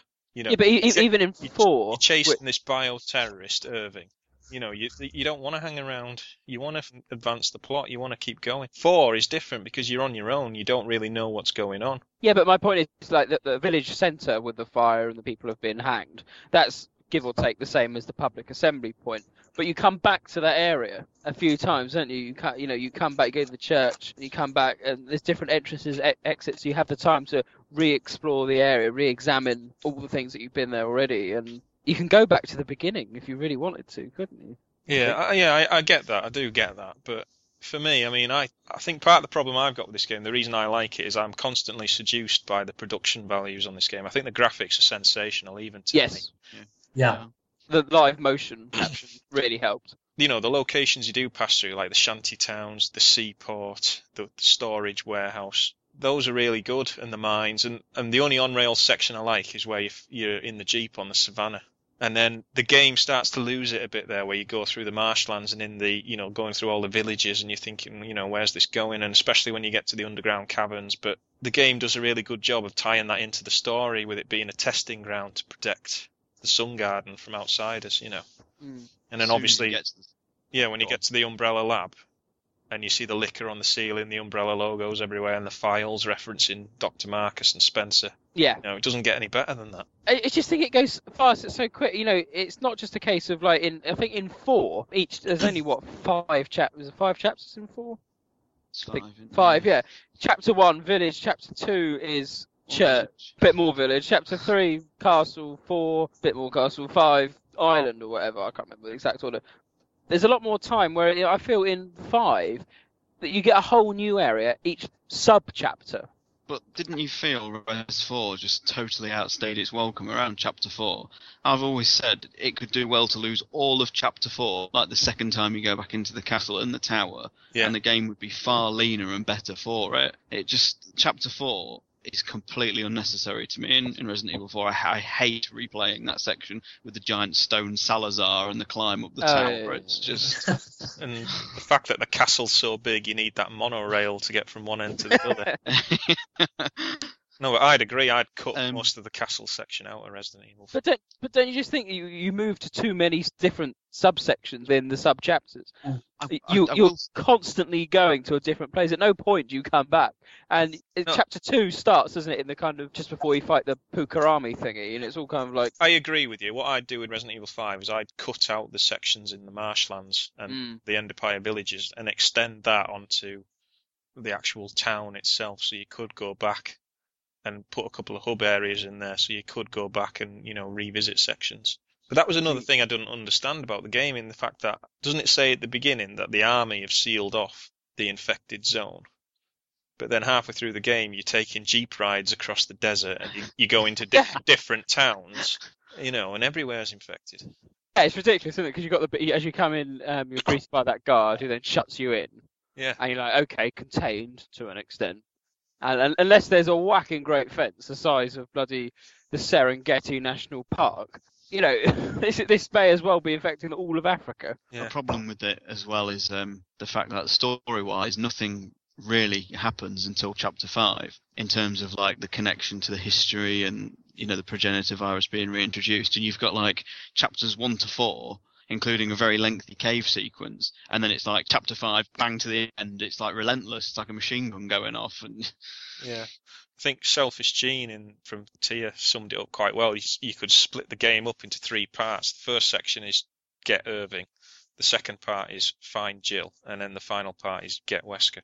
But uh, you're right, like 80% of the story in this game is in the files. Like I very rarely play co-op, but I played it with one of my friends who uh, he stopped playing the series after Code Veronica, and he he enjoyed it. He said it was quite tense, but he said because we didn't reach stop to read the files or anything like that, he just said we got to chapter five too, and he was like, I haven't got a fucking clue what's going on. he's right though. Oh, I've never played it co-op. It's the same if you play Lost in Nightmares co-op, which I actually did last weekend in preparation for this. And you know, although it, the atmosphere is great and with the second player it it really works, but most of Lost in Nightmares is that old feeling of rereading the files, and you can't do that in a co-op environment.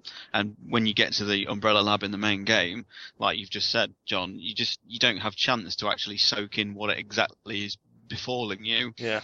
And does it also suffer from the Resident Evil 4 problem of the fact that they're still infected, or do the BSAA go in afterwards and destroy all the BOWs in Kijuju? I would imagine it's probably similar to what happens in Umbrella Chronicles, where they go around with flamethrowers, burning Yeah. everything else. In the game's guidebook, it says that the BSAA carpet bomb bioterrorism places if they can't be resolved. That's, that's a nice policy. Why don't you just do that in the first place? Save us all the hassle. There he is!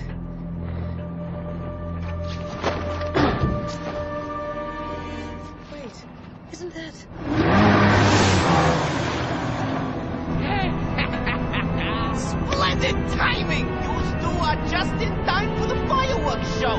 Boom!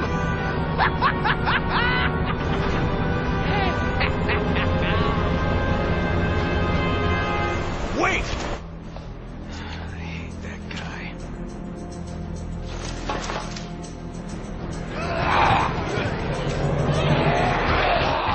But if I could just go back to some of the characters again, the Mm. the only one I felt was lacking was Irving. I don't think he had enough cutscenes in the game. We didn't really get the chance to find out that much about him, really. It, it was implied in the trailers that he had a massive role in the game, wasn't Yeah. it? I mean, I know he has his own file that says he basically runs the Tricell oil fields, and he was the one who experimented on the villagers with the Type 3 plaga. That was pretty good. But for actual in-game scenes, you know, we don't really learn that much about him at all. And he, and he becomes a strange BOW, doesn't he? He's a bit like he's Well, a bit like what Salazar was. Yeah.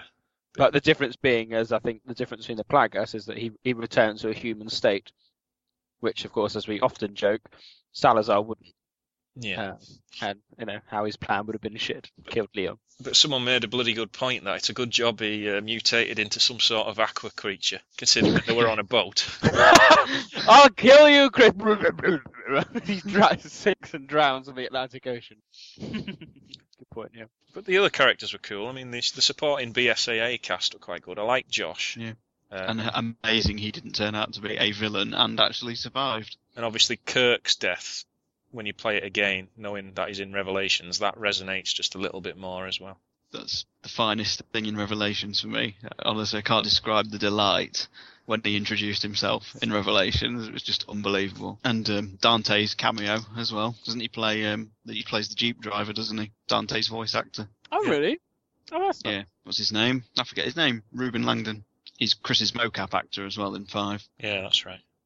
But he, he was another good character, and it was just a shame to kill him off straight away as well. That scene that he's in, I, I find is the weakest link in the entire game. The actual El Gigante battle, or Ndesu, or whatever. It's an awful bit of game, I think. Yeah. Yeah, yeah, yeah. Have you ever tried doing a professional run on that level? We're told on numerous times Mr. Mr. Spencer's difficulties in professional mode. It Oh. involves lots of expletives.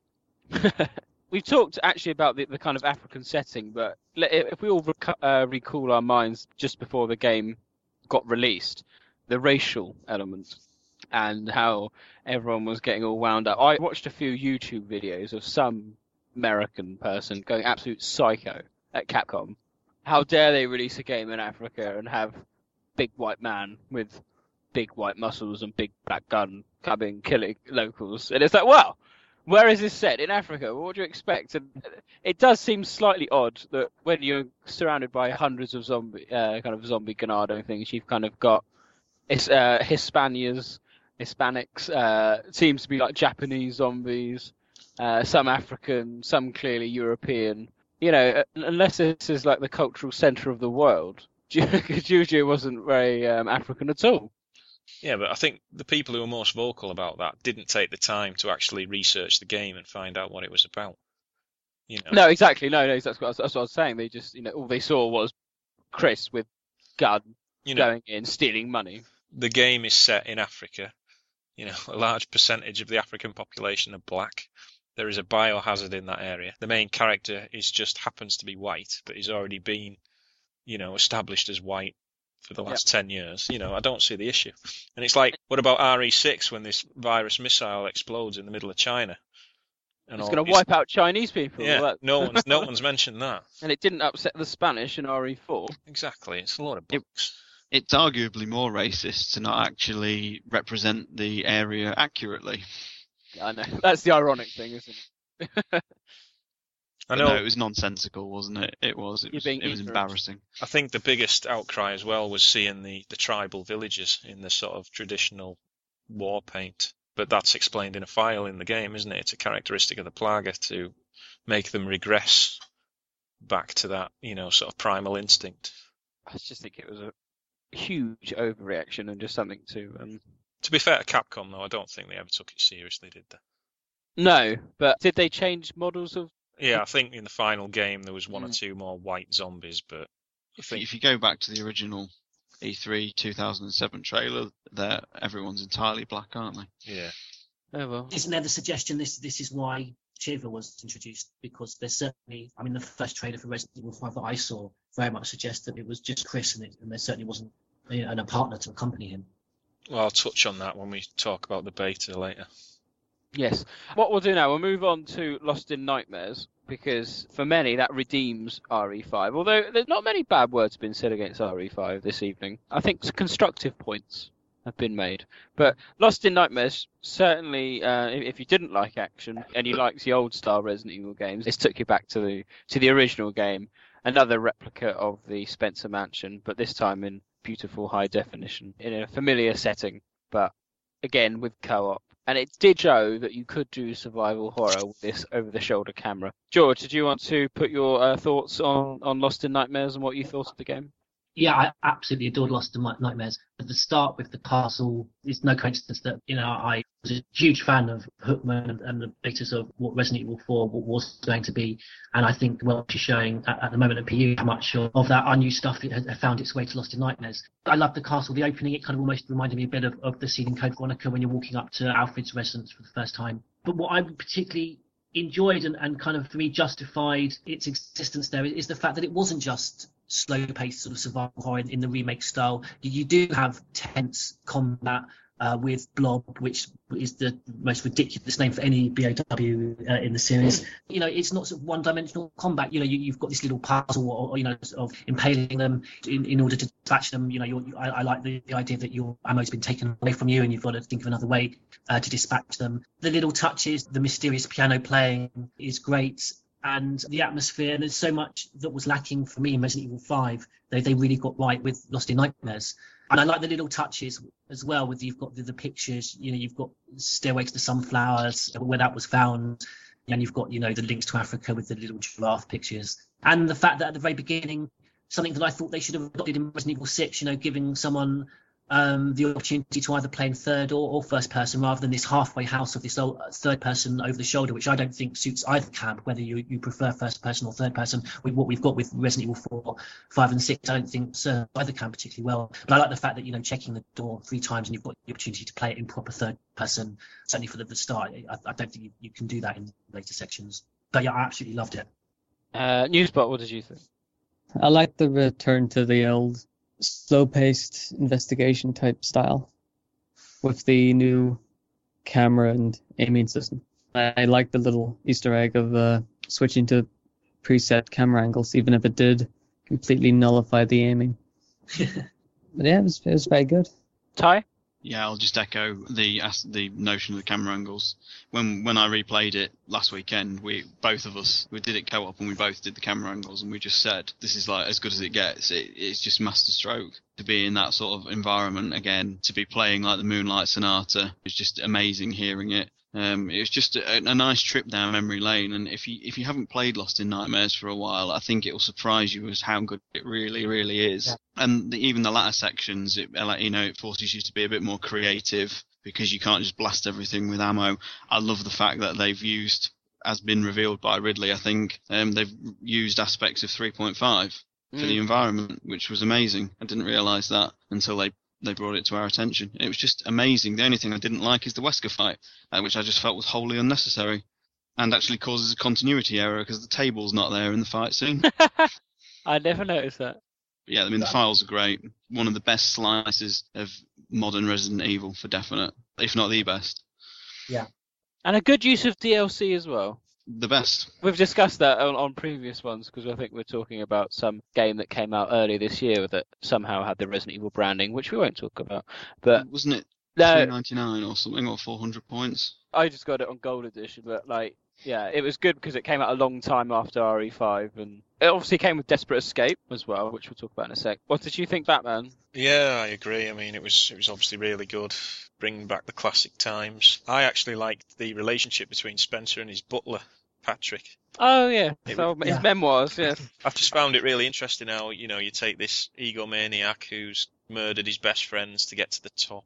You know, he's killed thousands of innocent people, and then just this butler, he just lets him go. Doesn't kill him, doesn't backstab him, just lets him go. I thought that was quite a nice touch, and it just showed like how resigned he was to his fate at the end, and how desperate he was that I actually tried to bring back Wesker. But yeah, I mean, it was classic. The dogs barking, the, the thunder, the lightning. The only criticism I'd have is for such a big mansion, there were so few rooms.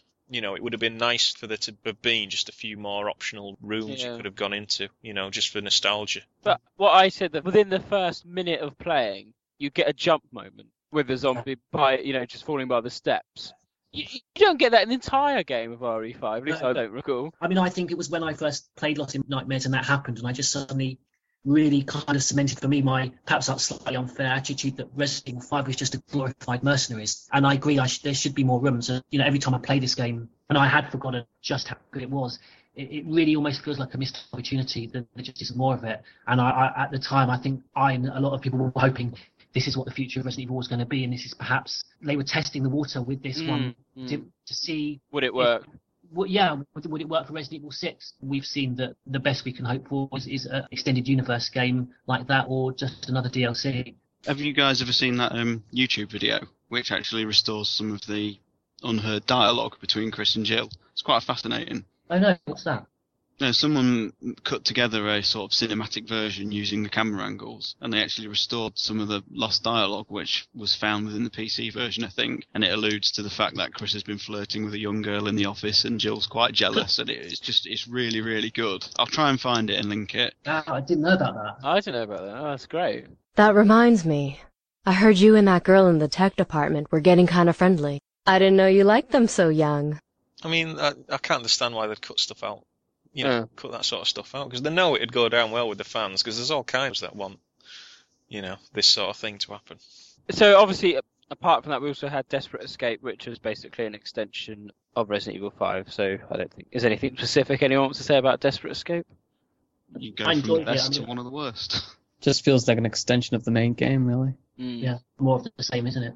I did find the end bit quite a challenge though. When you're up on the the rooftop, is it, and you've got so many coming at you. That's quite challenging. I thought at least, you know, trying to tactically plan who, what's the best way to take out which which Yeah. BOWs first. But I, I seem to remember finding parts of Desperate Escape, particularly that one, certainly more challenging than, than most of Resident Evil 5. Definitely, yeah. Uh, for me, five got difficult with the onset of the Reapers because they were a right pain up the arse to kill. There's a special way of doing it, wasn't it? Was it with the? You have to, I think you shoot them in the back and then they expose the little sack on the chest and then you have to shoot that. And then they sort of turn over again and it comes out again and you've got to shoot it again. And Yeah, they were quite difficult. I just only remember just using up all my ammo on them, and that wound me up. I think I read somewhere that um, the dock that you're actually playing was actually intended for the full game, wasn't it? But was cut due to time restraints, which would explain why there's a massive jump in them sort of heading down to the dock and then suddenly they're on a boat at sea. I don't know. Is it? With the Reapers, Nick, so I just remembered you can hit them with the electrical rounds, dispatch them by that way. Ah, Yeah. okay. I should really read the strategy guide actually, but it probably would have told me what's the best way of doing it. the lickers in this game are bloody hard to kill as well. Mm. Yeah, definitely. And that was a tense moment where you had to walk down the corridor and they were crawling all over the ceiling and the walls and you had to be ultra quiet. But you knew they would come out anyway, which is always quite. Well, yeah, it sort of makes it obsolete at the end where you have to kick the door in anyway. But Yeah. it was nice that you had the option to walk past without disturbing. Did it take away the terror that there's so many of them? Uh, well, no, it was tense because you know because there were so many of them, you knew you, you know one false move and you were fucked basically. Mm. And there's, there's there's another bit on the ship at the end where you fight through the cargo hold. I think it's six one where you can actually do it without being seen by anybody. And obviously, if you do that, they don't set off the alarm, which sends loads more Majini into the area. But I didn't know that. I, I don't know how you're supposed to do it because I've never managed it myself. It just seems impossible. But I know I know you can do it. You can get through it undetected. Oh. Okay, so we touched on the BOWs. Is there any others anyone thought were particularly effective? Because as I said earlier, I wasn't quite mad on like the, the flying ones. I didn't think particularly good. I didn't like much the Puka army either, and the U8 drone seemed somewhat excessive to be a guardian of the Uroboros facility. It's like where on earth will they keep it? I mean, it, it's so big and ridiculous. It just live up that tube that the elevator goes down. But it was a nice throwback to RE4 as well. Yeah, it's a bit like which one was it? Was it it?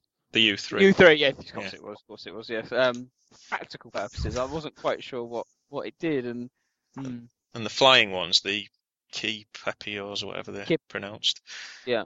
they seem to be similar to what the J'avo are in Resident Evil 6, where you sometimes kill them and the wings will burst out of their heads and they'll turn upside down and fly off. Oh yeah, yeah. I don't know. I, I didn't think it. I, I don't think it was particularly memorable BOWs. But as I said, apart from like obviously the lickers and I said and bringing the Ndesu obviously made it all a bit more. But Um, I think the most memorable ones were, the returning BOWs, and I certainly don't think they were an improvement at all in the sort of sinister stakes than the ones that we got in Resident Evil 4. I thought they were much better actually. Just like I think you did, you mention before, Nick, they just felt felt a little bit too fantastical, sort of over the top. I thought so. I mean, obviously RE4 I brought that element in as well, but I thought some of them, and especially in six, what's coming up in six, look look a bit OTT. You had the dogs as well, didn't you? They're basically the Colmillo things from RE4. So, considering you're in Africa, you know the land of exotic animals, more could have been done. You did have the hmm. crocodile, didn't you? But that, that, well, they weren't infected though, were they? They were just normal ones. No, yeah. I did like the crocodile actually. That's a good point. I like that bit. But you could have actually taken the opportunity to have, I don't know, zombie giraffes or something. could have brought back Titan, which would have been nice. I think you mentioned you- like an anaconda or something would have been would have been good. You know, nice throwback to the yawn. Yeah, you could have had, you know, the whacking great python or something like that, or maybe a huge, co- even a, you know, cobra is obviously really common as well. That perhaps would have been a bit more sensible as a as a guardian than a, than U8 maybe, because that was a crab. It just, it just seemed a, a crab and a bat. It, it, you know, it could have been down bloody Bournemouth Beach. You're in Africa. Get some lions and some elephants and you know warthogs. Something, something quite more exotic than perhaps. But now, now, you're, now you're just listing animals you remember from the Lion King. From Lion King, yes, it was. Yeah. it, yeah, it is quite ironic. You get more um, more more African animals in the Wild Things chapter in Outbreak Two. exactly. exactly. Exactly. I don't know. That that, that was my. I- I've always been fascinated by the BOWs and you know base organisms and things like that. I, I think there was a slight missed opportunity there with expanding upon what they could have had. I know what route they were going down with the with them, but Can I just ask a question that exposes how little experience I've got playing Resident Evil 5? On the special settings for Resident Evil 5, you've got different filter selects. They, Anyone they just literally tint the screen a different colour. That's all they do. Oh, is that all it is? Okay. Yeah. I remember hoping it would give you the option to switch it from daylight to nighttime, like you could. That's what I was. That's yeah. That's Yeah. what I was hoping. No. oh. that'd been quite cool. Does everyone want to say what their favourite moment was? And I think if we ignore Lost in Nightmares, in terms of the actual number five from the game, what was everyone's favourite? I know George, you would say Lost in Nightmares anyway. One of the most sinister moments for me was the beginning. The villager that gets dragged away, the unidentified object that's being beaten in the sack, and then the butchers particularly that you visit, and it all kind of reminded me almost the butchers you get in uh, Briss, the butcher that's called Briss. Does anyone know what I'm talking about? Oh, in League of Gentlemen. League of Gentlemen, yeah, and you know, yeah, and you, and you know, uh, there's something a little bit dodgy about his meat, and that there was a lot of uh, obviously not comical, but there was kind of a sinister air I kind of got anyway from that butcher's. I certainly don't think he, he was selling organic meat. Um, but I thought the scenery as you enter the kind of the ancient grounds and the stairway to the sunflower, when that was going, I that for me was, was stunning. Other than that, nothing much else. Nothing much. Newsbot? The Umbrella Africa Laboratory. Yes. That was... Basically, all of it was my favorite part of the game. Okay. Uh, Stars turn. All the Chris and Wesker scenes, particularly the ones where they're just bickering, which is great to me, and the scene where Jill empowers Chris to basically just carry on. It's just a great scene, even if you know the whole notion of Jill's comeback was a bit nonsensical. It's just a great moment between those two characters who previously have never really shared much screen time together, uh, and and that's where my, most of my love for S5 comes from is these moments between characters. Interesting. And Batman? Yeah, I'm going to have to be incredibly boring and say the same as uh, Ty. The West, the first Wesker fight where it actually the cutscene stops and you realise you've actually got to take him on, you know, in game while he's still in his human. Because that, yeah, because that, of course, that'd be the first time, wouldn't it? Yeah, Yeah, I'll do like that. And where he says seven minutes. Yeah. If you turn the map off so you don't know where he is and you can just hear him, you know, taunting you. There's no point in hiding. you know, it's that's pretty cool. Oh, good stuff. My, I don't know my favourite moment. I, I did enjoy all the Wesker, the Wesker fights more so than the Jill fight. I, I found that a bit. I know it's kind of going on at the same time, but I didn't like that bit. But the, the Wesker fight's good fun, and the one where he kind of throws a rocket at you, that was that was quite good. Uh, I enjoyed that. Um, but yeah, I, I think I'd I'd agree with George as well. Actually, the the more I played the first bit, I like the fact that at the beginning there's nothing going on, and you may as well be walking around any village in, in Africa, and there's people wandering around minding their own business. I found that quite creepy, and and, and then suddenly it all goes quiet. You know, it's almost a stu- almost like this, you know, a bit like what they have in RE4 with the Leon's bingo comment.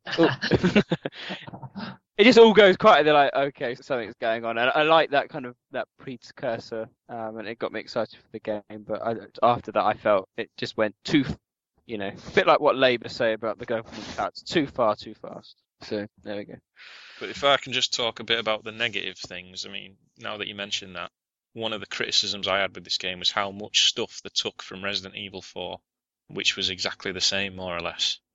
Well, with it, yeah, with the BOWs and things like that. Well, the, the chainsaw enemy, the situations it put you in, like the public assembly, was a carbon copy of the village. You know, scenes as you've just mentioned, all the villages suddenly disappearing. The fact that this game it had such a long development time and it just turned out to be so similar to Resident Evil 4, and it was shorter as well. Yeah, I, I think they could have actually made more use of the executioner. Actually, it is focused on him because the I I remember reading a review of, of Resident Evil 5 going, and the chainsaw zombie's back. I mean, as in all good Resident Evil games, the chainsaw. Was, and I was like, what? He's only been in one, and they ruined it, especially the first chainsaw fight where they kind of lock you in, and then you're just kind of running up and down that that little strip on that street.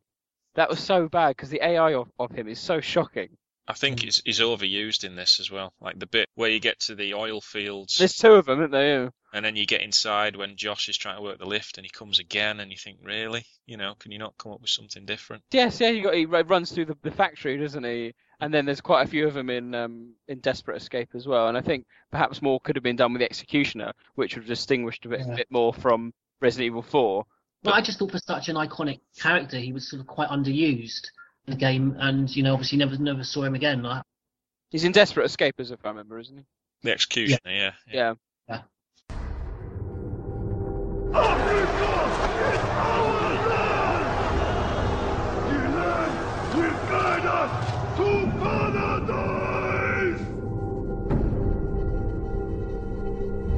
I knew it from the moment I arrived. There's no reason here. No humanity. Everywhere I look, I find vacant stares.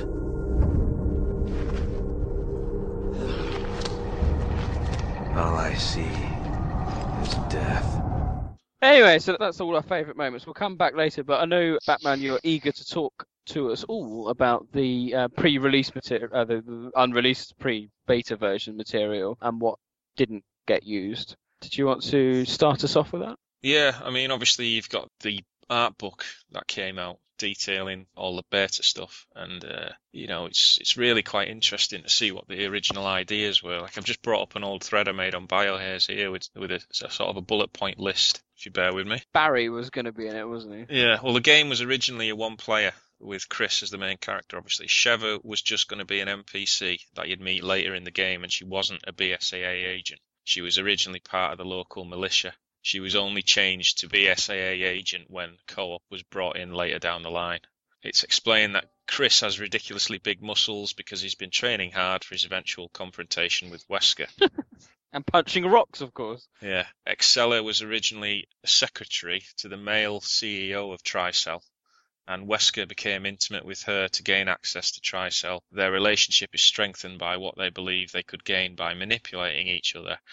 And when the male CEO idea was scrapped, uh, that's when they put Excella in charge, and her character was changed quite significantly to be a sort of more elegant celebrity type.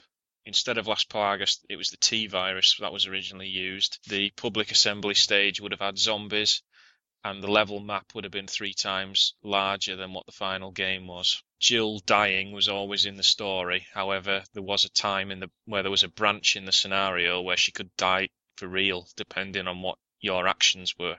As we've seen in some of the earlier trailers, the executioner was originally just a chainsaw Majini with a large axe, but the developers felt it wasn't effective enough, so a bigger enemy was created.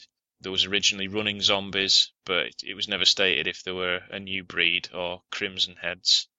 At one point, Chris began the game on his own, and at one stage, Jill was leading a team of BSAA agents who Chris presumably met up with. There's some artwork in the book of Jill being attacked by a biker Majini. Uh, and as you mentioned, Barry was originally considered to be in it as well. Kijuju originally had a night level, which included a large tower in the very centre of town. The player could go up this tower and from the top could see across the whole of the town and just see how bad things were going down. Originally, Ricardo Irving was an experiment himself and had the barcode on the back of his neck to identify him. The scene where Chris and Sheva were separated in the Ndipaya Kingdom was originally Chris falling down a large pit. He falls into the waste management building for the Umbrella Africa lab and had to fight his way through that on his own. Sheva entered the African lab via a different route and found Jill's test tube, and this time Jill was still going to be in it. When the game was still single player, the Ndipaya levels were a lot more adventurous. When co-op was added, they had to reduce the number of tricks and traps. There was originally underwater swimming sections that had no story value. They were just there for you to explore and find more treasures. The Ndipaya valued the Sonnentreppe flower for its medicinal purposes, but its overuse eventually ended up wiping out their entire civilization. The progenitor flower was originally an aquatic flower. Hmm. Wesker originally died by simply falling into the lava without mutating. This was then changed to him die via a rocket launcher as a homage to the earlier games. The volcano and erupting lava location was chosen to emphasize that this was truly the end for Wesker, uh, which is ironic considering the arguments that he's still alive somehow. Originally, Wesker could control Uroboros with his mind. Glad I never went for that. Uh, originally, the final battle was a full on raw fight between Chris and Wesker but this was changed to co-op when it became two on one. Development on the game began in 2004. The weapons merchant was originally brought back and had his own shop in Kijuju. originally, there was a huge level set in the desert, but because there was no cover available, they would have to resort to enemies popping up out of the sand, so it was dropped. The level also contained the wreckage of a ship uh, on a long dried out lake. There's artwork of that as well, and another weapons merchant that set up shop there. Sorry, just bear with me, I'm nearly at the end. At one stage, there was a timed level where you had to survive for a set period of time until a helicopter arrives to rescue you, just like the public assembly stage, but this time it was set at night and the enemies were all lickers. When the game was one player, the very first level began with a battle against an Uroboros creature, which at that stage was just another BOW and not one of the main bosses uh, in the streets of town. Excella and Irving were watching the battle from a safe distance. Cameras have been set up all over town to uh, monitor and collect combat data against the BSAA, and you'd have cutscenes back to Tricell headquarters where they were all monitored by this uh, unidentified male CEO. The CEO character of Tricell is betrayed by Wesker, and Excella and Wesker shoots him in cold blood. There was originally a tyrant in the game, and it would kill Excella under the orders of Wesker. And in the first battle between Chris and Wesker, Chris is beaten to within an inch of his life until Jill rescued him. When Jill fell with Wesker at the Spencer estate, she stabbed him in the right eye with a knife.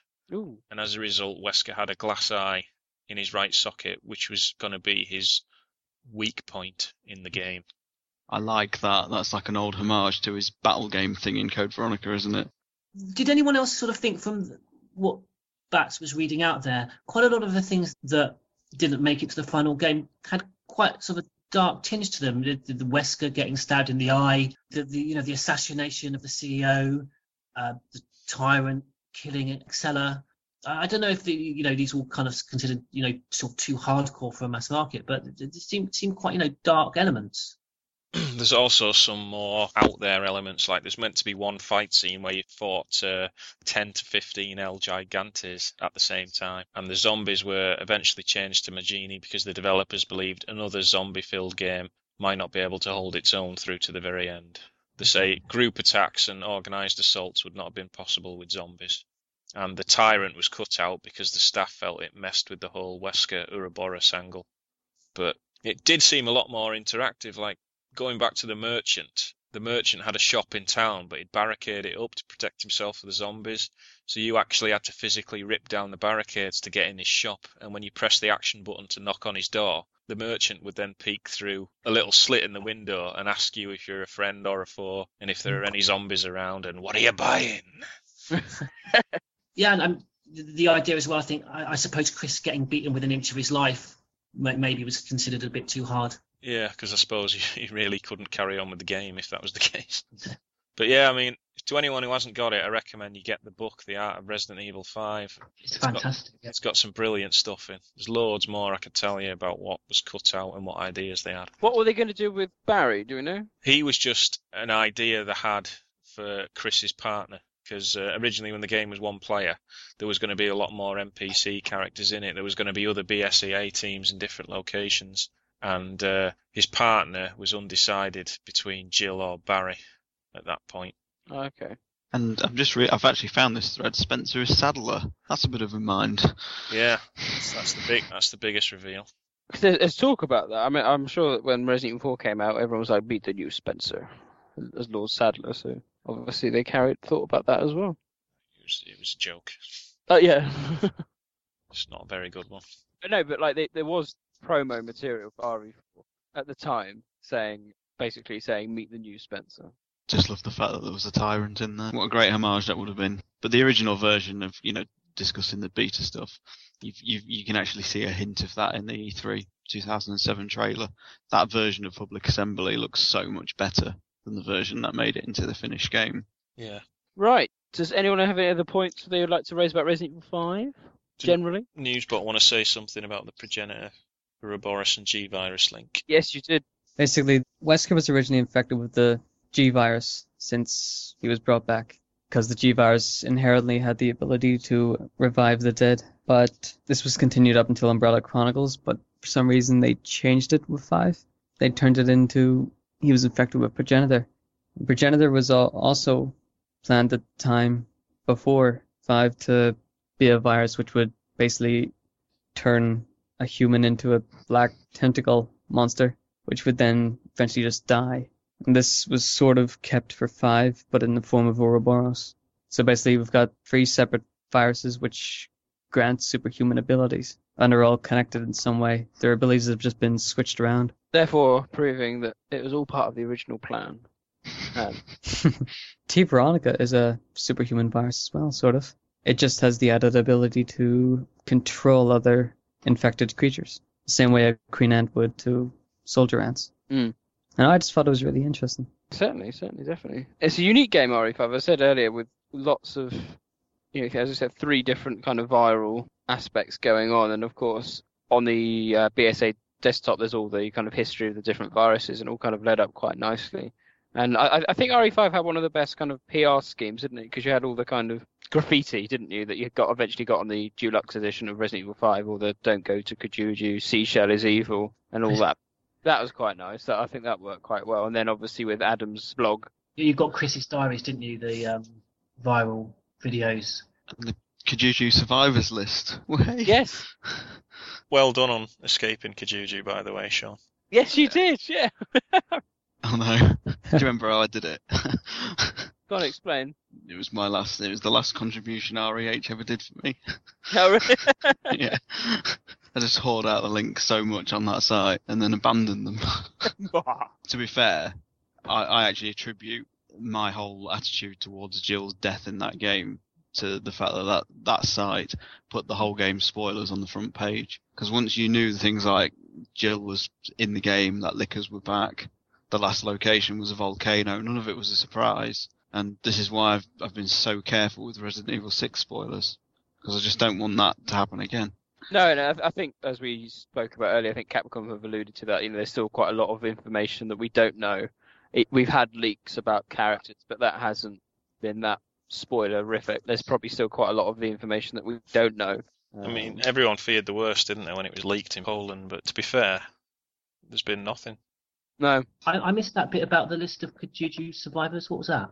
Um, there was a competition that they did on the, the official site, whereas if you managed to spam your link basically to your profile to enough people, the top 100 people would get their name published in the Res 5 manual. Um, the second or third name in the American manual. Oh, well done. How did you get on that? Oh, obviously that, by doing that then. Yeah, just basically just went everywhere. Just what that person had to do, all they had to do was just click the link and then push a button, I think, on the page it was given to, and then that would count towards your tally. And I, it was like the top 100 people. Yeah. Uh, Did you- Capcom even sent me a sent me a manual from the states, so I could. Have I was it going to say, in a, yeah. in a steel book, which was nice for us five. I was going to say, did you import a copy just so you could have it? Isn't there websites as well? Some of the fan sites are on the. I know Oh. some. There was a few sites that put up a scan. I don't think it was ever published officially online. No, in the American manual, I thought we were on it. In Oh, in the- I'll find out. Hang on. I've I think Pro- I think Project right here. I think dot 50's on it. I'm pretty sure it is. Uh, let me have a look. It's here. I've got Thyre and Project Umbrella Community. That's just above me. Ah, And and then just below me is Rob McGregor, which is nice. Romby. Yep, quite a few names. A few a few names I recognise, but none that jump out. I mean, it's mainly all in the, the first one. Yeah, PU That's- Community. Then it's me. Then it's Rob McGregor. ResidentEvilFan.com. It says. That's just the American manual. It was. Yeah, it was such a shame. Leech Charmer, I recognise him. He's the one who did the Res Six hoaxes not so long ago, wasn't he? Oh, the picture of the letter. Yeah. Bloody good that was as well. It was, yeah. Got me. Uh, yeah. Dice Games. I I recognise that one. And the, the BSAA desktop, did you mention, Nick? Yes. Is that just a, a viral website? It's official Japanese backstory to the game. Unlike the American campaign, which is done by a completely different company.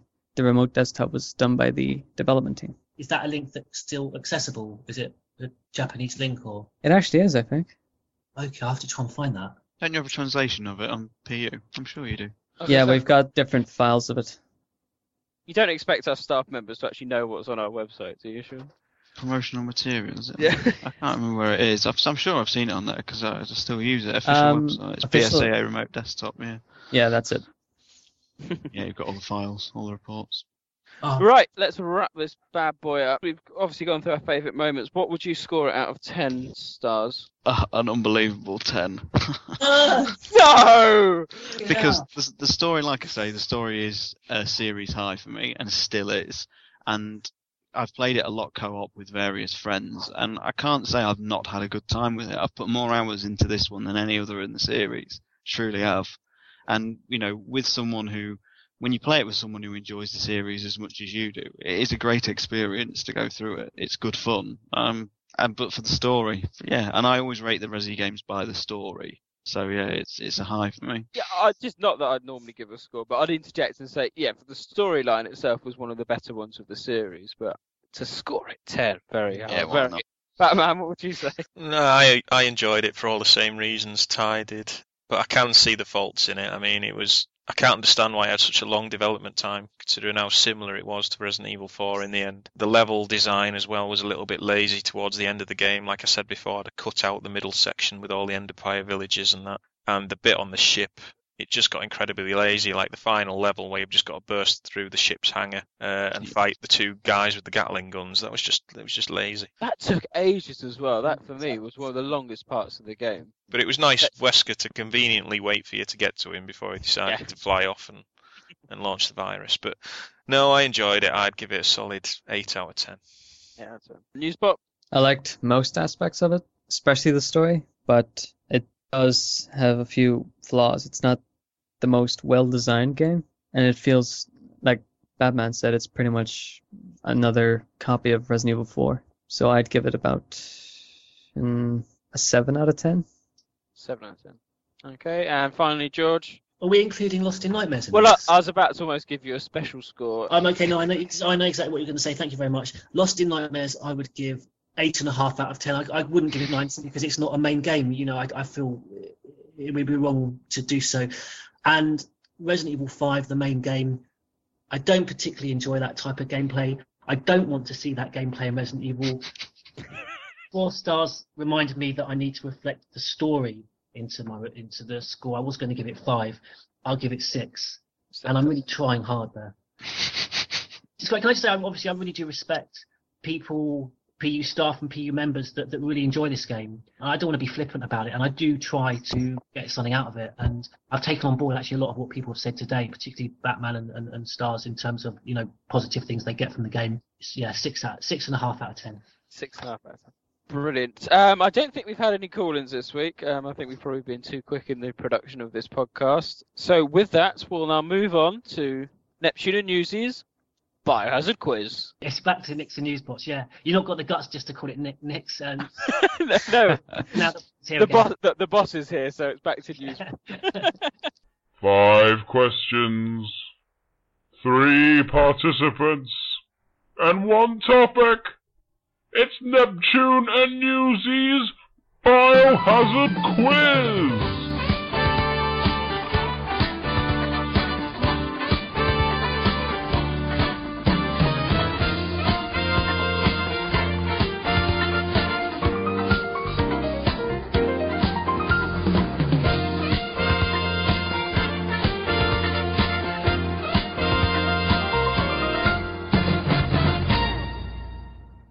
Right, so welcome to Neptune and Newsies Biohazard Quiz. Quick recap of the scores. Batman 37 points, George Trevor in second place on 28 and a half points, Mr. Spencer on 28 points. Our stars in our reasonably priced quiz, Ridley and Wanderer are joint top with four points, Romby three, Welsh three, Smiley three, Syndra two and a half, Selfish Gene, Ty, and Zombie Fred scoring a solitary point. And I do notice, Ty, you seem to score a point every week because you do Yeah, up so I'm hoping I'll, I'll at least raise it to what two?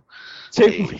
we have a second opportunity to climb up that leaderboard. You still have, because you get a second chance, a chance to actually win it by scoring in total six out of five. So you need a full house here to win. Ty is going to step in for Mr. Spencer. He's going to be going to be horrified, isn't he?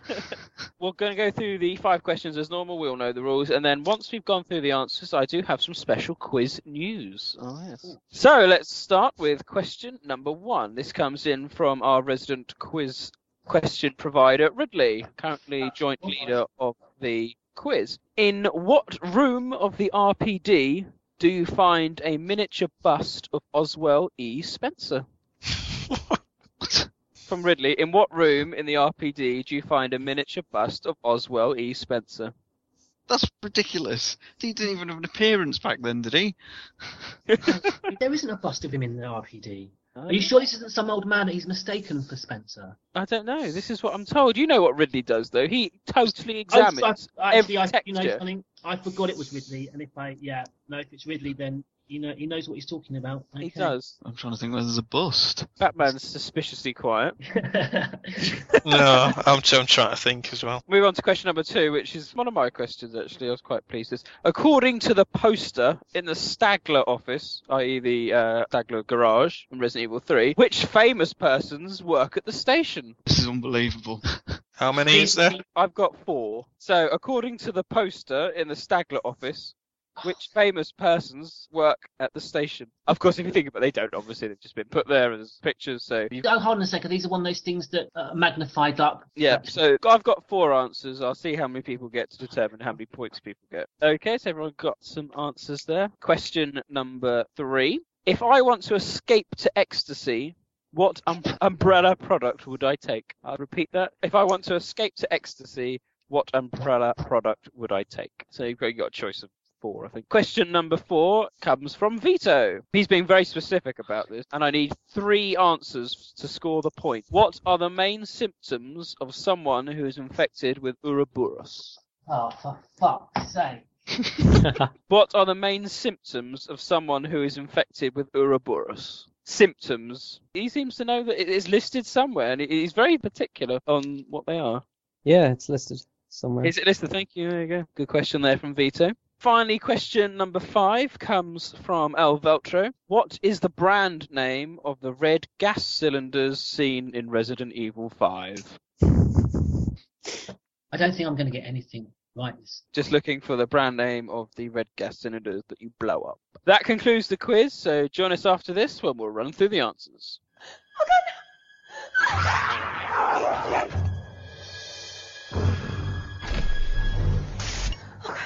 Where did they go?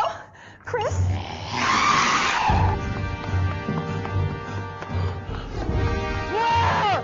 Run faster! Ah, ah, Ernie! Look, over there!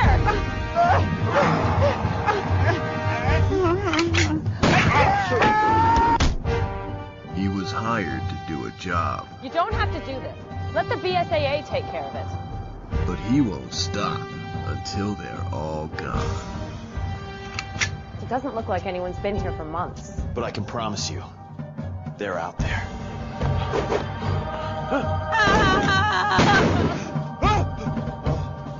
Agent Redfield. Wesker.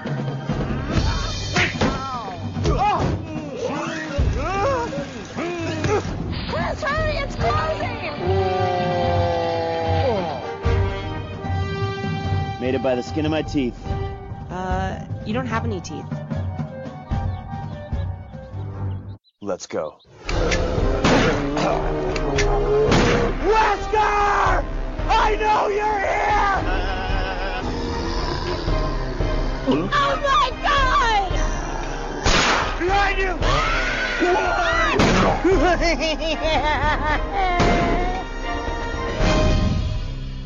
The virus is in the Kalahari.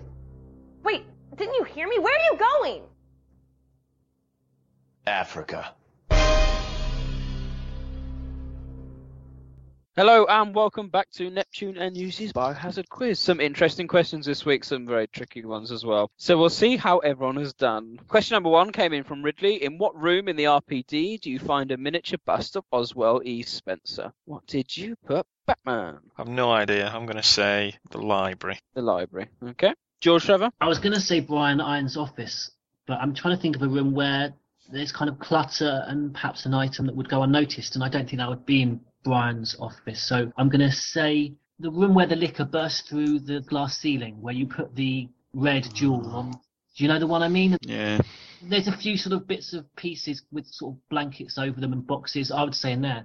Okay. Well, Mr. Spencer slash Ty, because you're playing for Mr. Spencer. I was just trying to think of where busts were in the game, and the only one I could think of was the corridor where you actually push the busts for the puzzle, where it releases the red jewel. The corridor before you get to the corridor with the stars office. That's all. Right, I'm ashamed to know my knowledge of the RPD is not that great, but uh, the answer I have, the dark room with the antiques just before your first dialogue with Sherry. That's next to Irons' office, isn't it? It's the next room. Yeah, George has got it right then.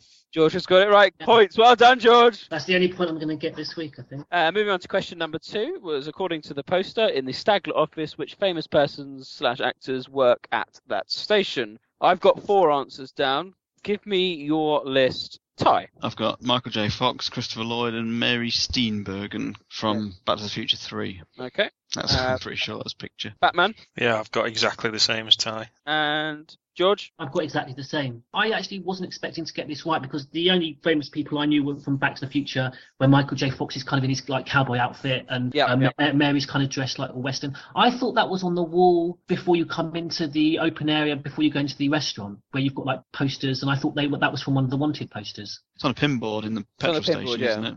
And you've got a It is DeLorean parked outside as well. Is there? Amazing. I've never seen that. Congratulations, all points for all that. Yeah, we're looking for those three. You could have also had Hugh Grant and Andie MacDowell. Yeah, yeah. From Four Weddings and a Funeral. So uh, points all there. Well done, well done. So just a quick, I, I got a funny feeling they're also the faces on the wanted posters, but I might be wrong. Okay, yeah, I wouldn't be surprised. Question number three was if I want to escape to ecstasy, what umbrella product would I take? Batman. I think it's Aquacure. Aquacure. Okay. Ty Aquacure. and George. Aquacure. Correct. Well, very good. Three points all around. Very good. Question at number four was from Vito. What are the main symptoms of someone who is infected with Uroboros? And he asked me to remind you, you need three of them. There's one, two, uh, one, two, three. It's four. Three or four, depending. One is or, but I could give you it. So you need all three for the point. So what did you put, George? I didn't write anything down because I knew I was just going to have to kind of wing it when you asked. Okay. You're going to Um, try and wing it now. Go on. Well, just uh, blood comes out your eyes, you cough a lot, black spaghetti comes out your mouth. All joking aside, I don't know. The physical symptoms. Yeah, according to a file. Oh, oh no, I don't. I don't know. You, I'm not going to get any points for this one.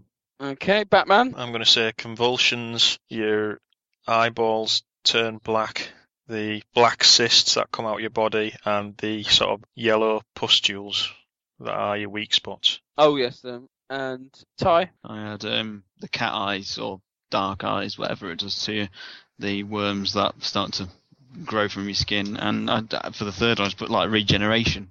The fact that your Oh, limbs okay. can grow back and things like that. But they're not really symptoms, they're more. Kind of, I said quite a lot of that. Actually. I think my answer was better than I realised. I'm going to pass it over to Newsbot. Do you know the answer to this one? Not off the top of my head, I just know the file it's listed in. Okay, I mean the answer I've got from Vito is sweating, disordered breathing, delirium, or confusion.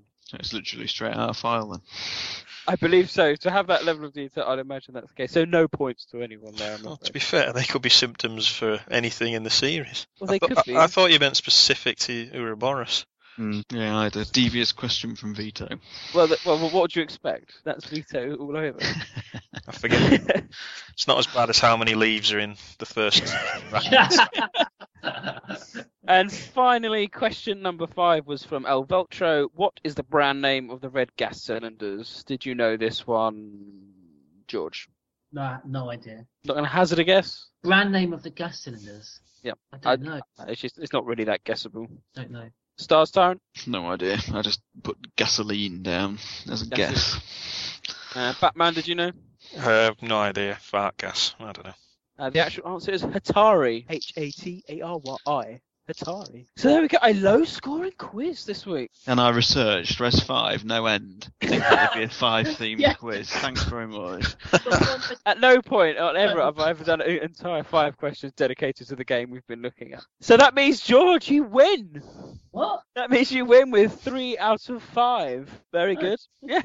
That's really strange. Okay. Which puts you up to 31 and a half points. And in second place, uh, joint second place was Batman and Mr. Spencer and Ty scoring two points, which puts Batman up to 39 points, Mr. Spencer up to 30 points. Ty, because of your previous, you have now scored three. So there we go. All worth it. So that concludes our episode 11 podcast quiz. Join us next time when we'll have more questions.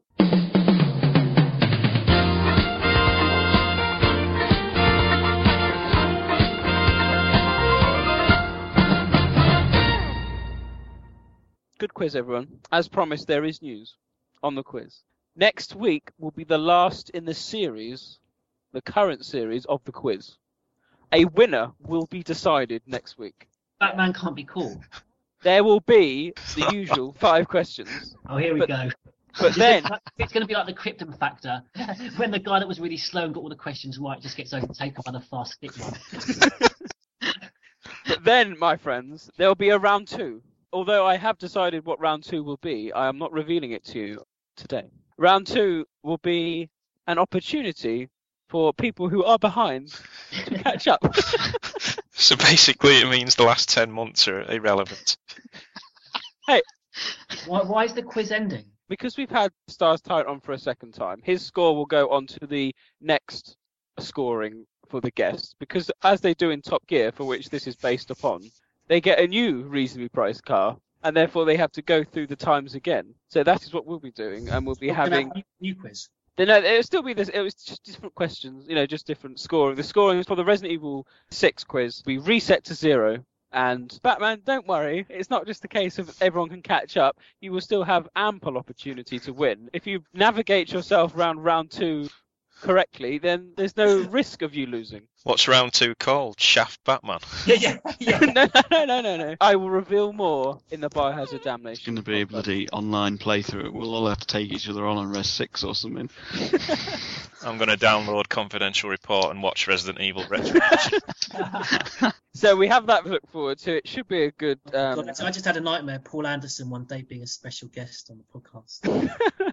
Hopefully, Mr. Spencer will decide to join us for that one. I think he should. It should be good fun. That's our news on the quiz, so keep your ears out for that. And then what we'll do for you, Ty, is we will add your score to the next round. But there is further news. As of the Resident Evil 6 podcast, which is happening in two podcast time, member here, Stars Time, will be joining us on a regular basis Thank you very much.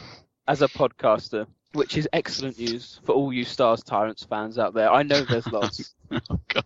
I know there's lots. Oh, Nick. you joker, you. No, thank you very much, guys. Great opportunity. Thank you. So uh, yeah, so we'll look forward to that, and now we can look forward to our next podcast, which will be, as mentioned, on Biohazard Damnation, which should be very exciting. We've got that coming out very soon. As I said, most people can either watch it now already. I, for one, as said earlier, will be waiting for it in physical format. So that's coming out on the 24th, which is next Monday. So I assume we're going to be trying to get that done shy of a few days before Resident Evil 6 comes out. But that's what we've got to look forward to. That's all part of the plan up to Biohazard 6, and then obviously the Biohazard 6 podcast should be fairly epic. We hope there'll be. We could probably do two podcasts on Biohazard 6, I'd imagine. So there we go. Cool. Well, on that note, we will cease our podcast. I hope you've all had a good time listening and play along with the quiz. We've got obviously Biohazard Damnation next. If you want to send in an MP3, feel free to do so. That'd be greatly appreciated. And of course, Damnation's going to uh, stir a lot of points for everyone. So if you can get that in. Any other questions? Uh, I've had a few sent in, which I'm saving now for podcast. So I do need more. I do need more. Um, so feel free to continue sending me questions via PM. That would be great. So thank you very much. Uh, thank you all very much for listening. Uh, on that note, it's goodbye from me, Neptune. Goodbye from me, Batman. Goodbye from me, Stars Tyrant. Goodbye from me, Newsbot. and it's goodbye from me, George Trevor. I'm so glad I don't have to play Resident Evil 5 anymore. When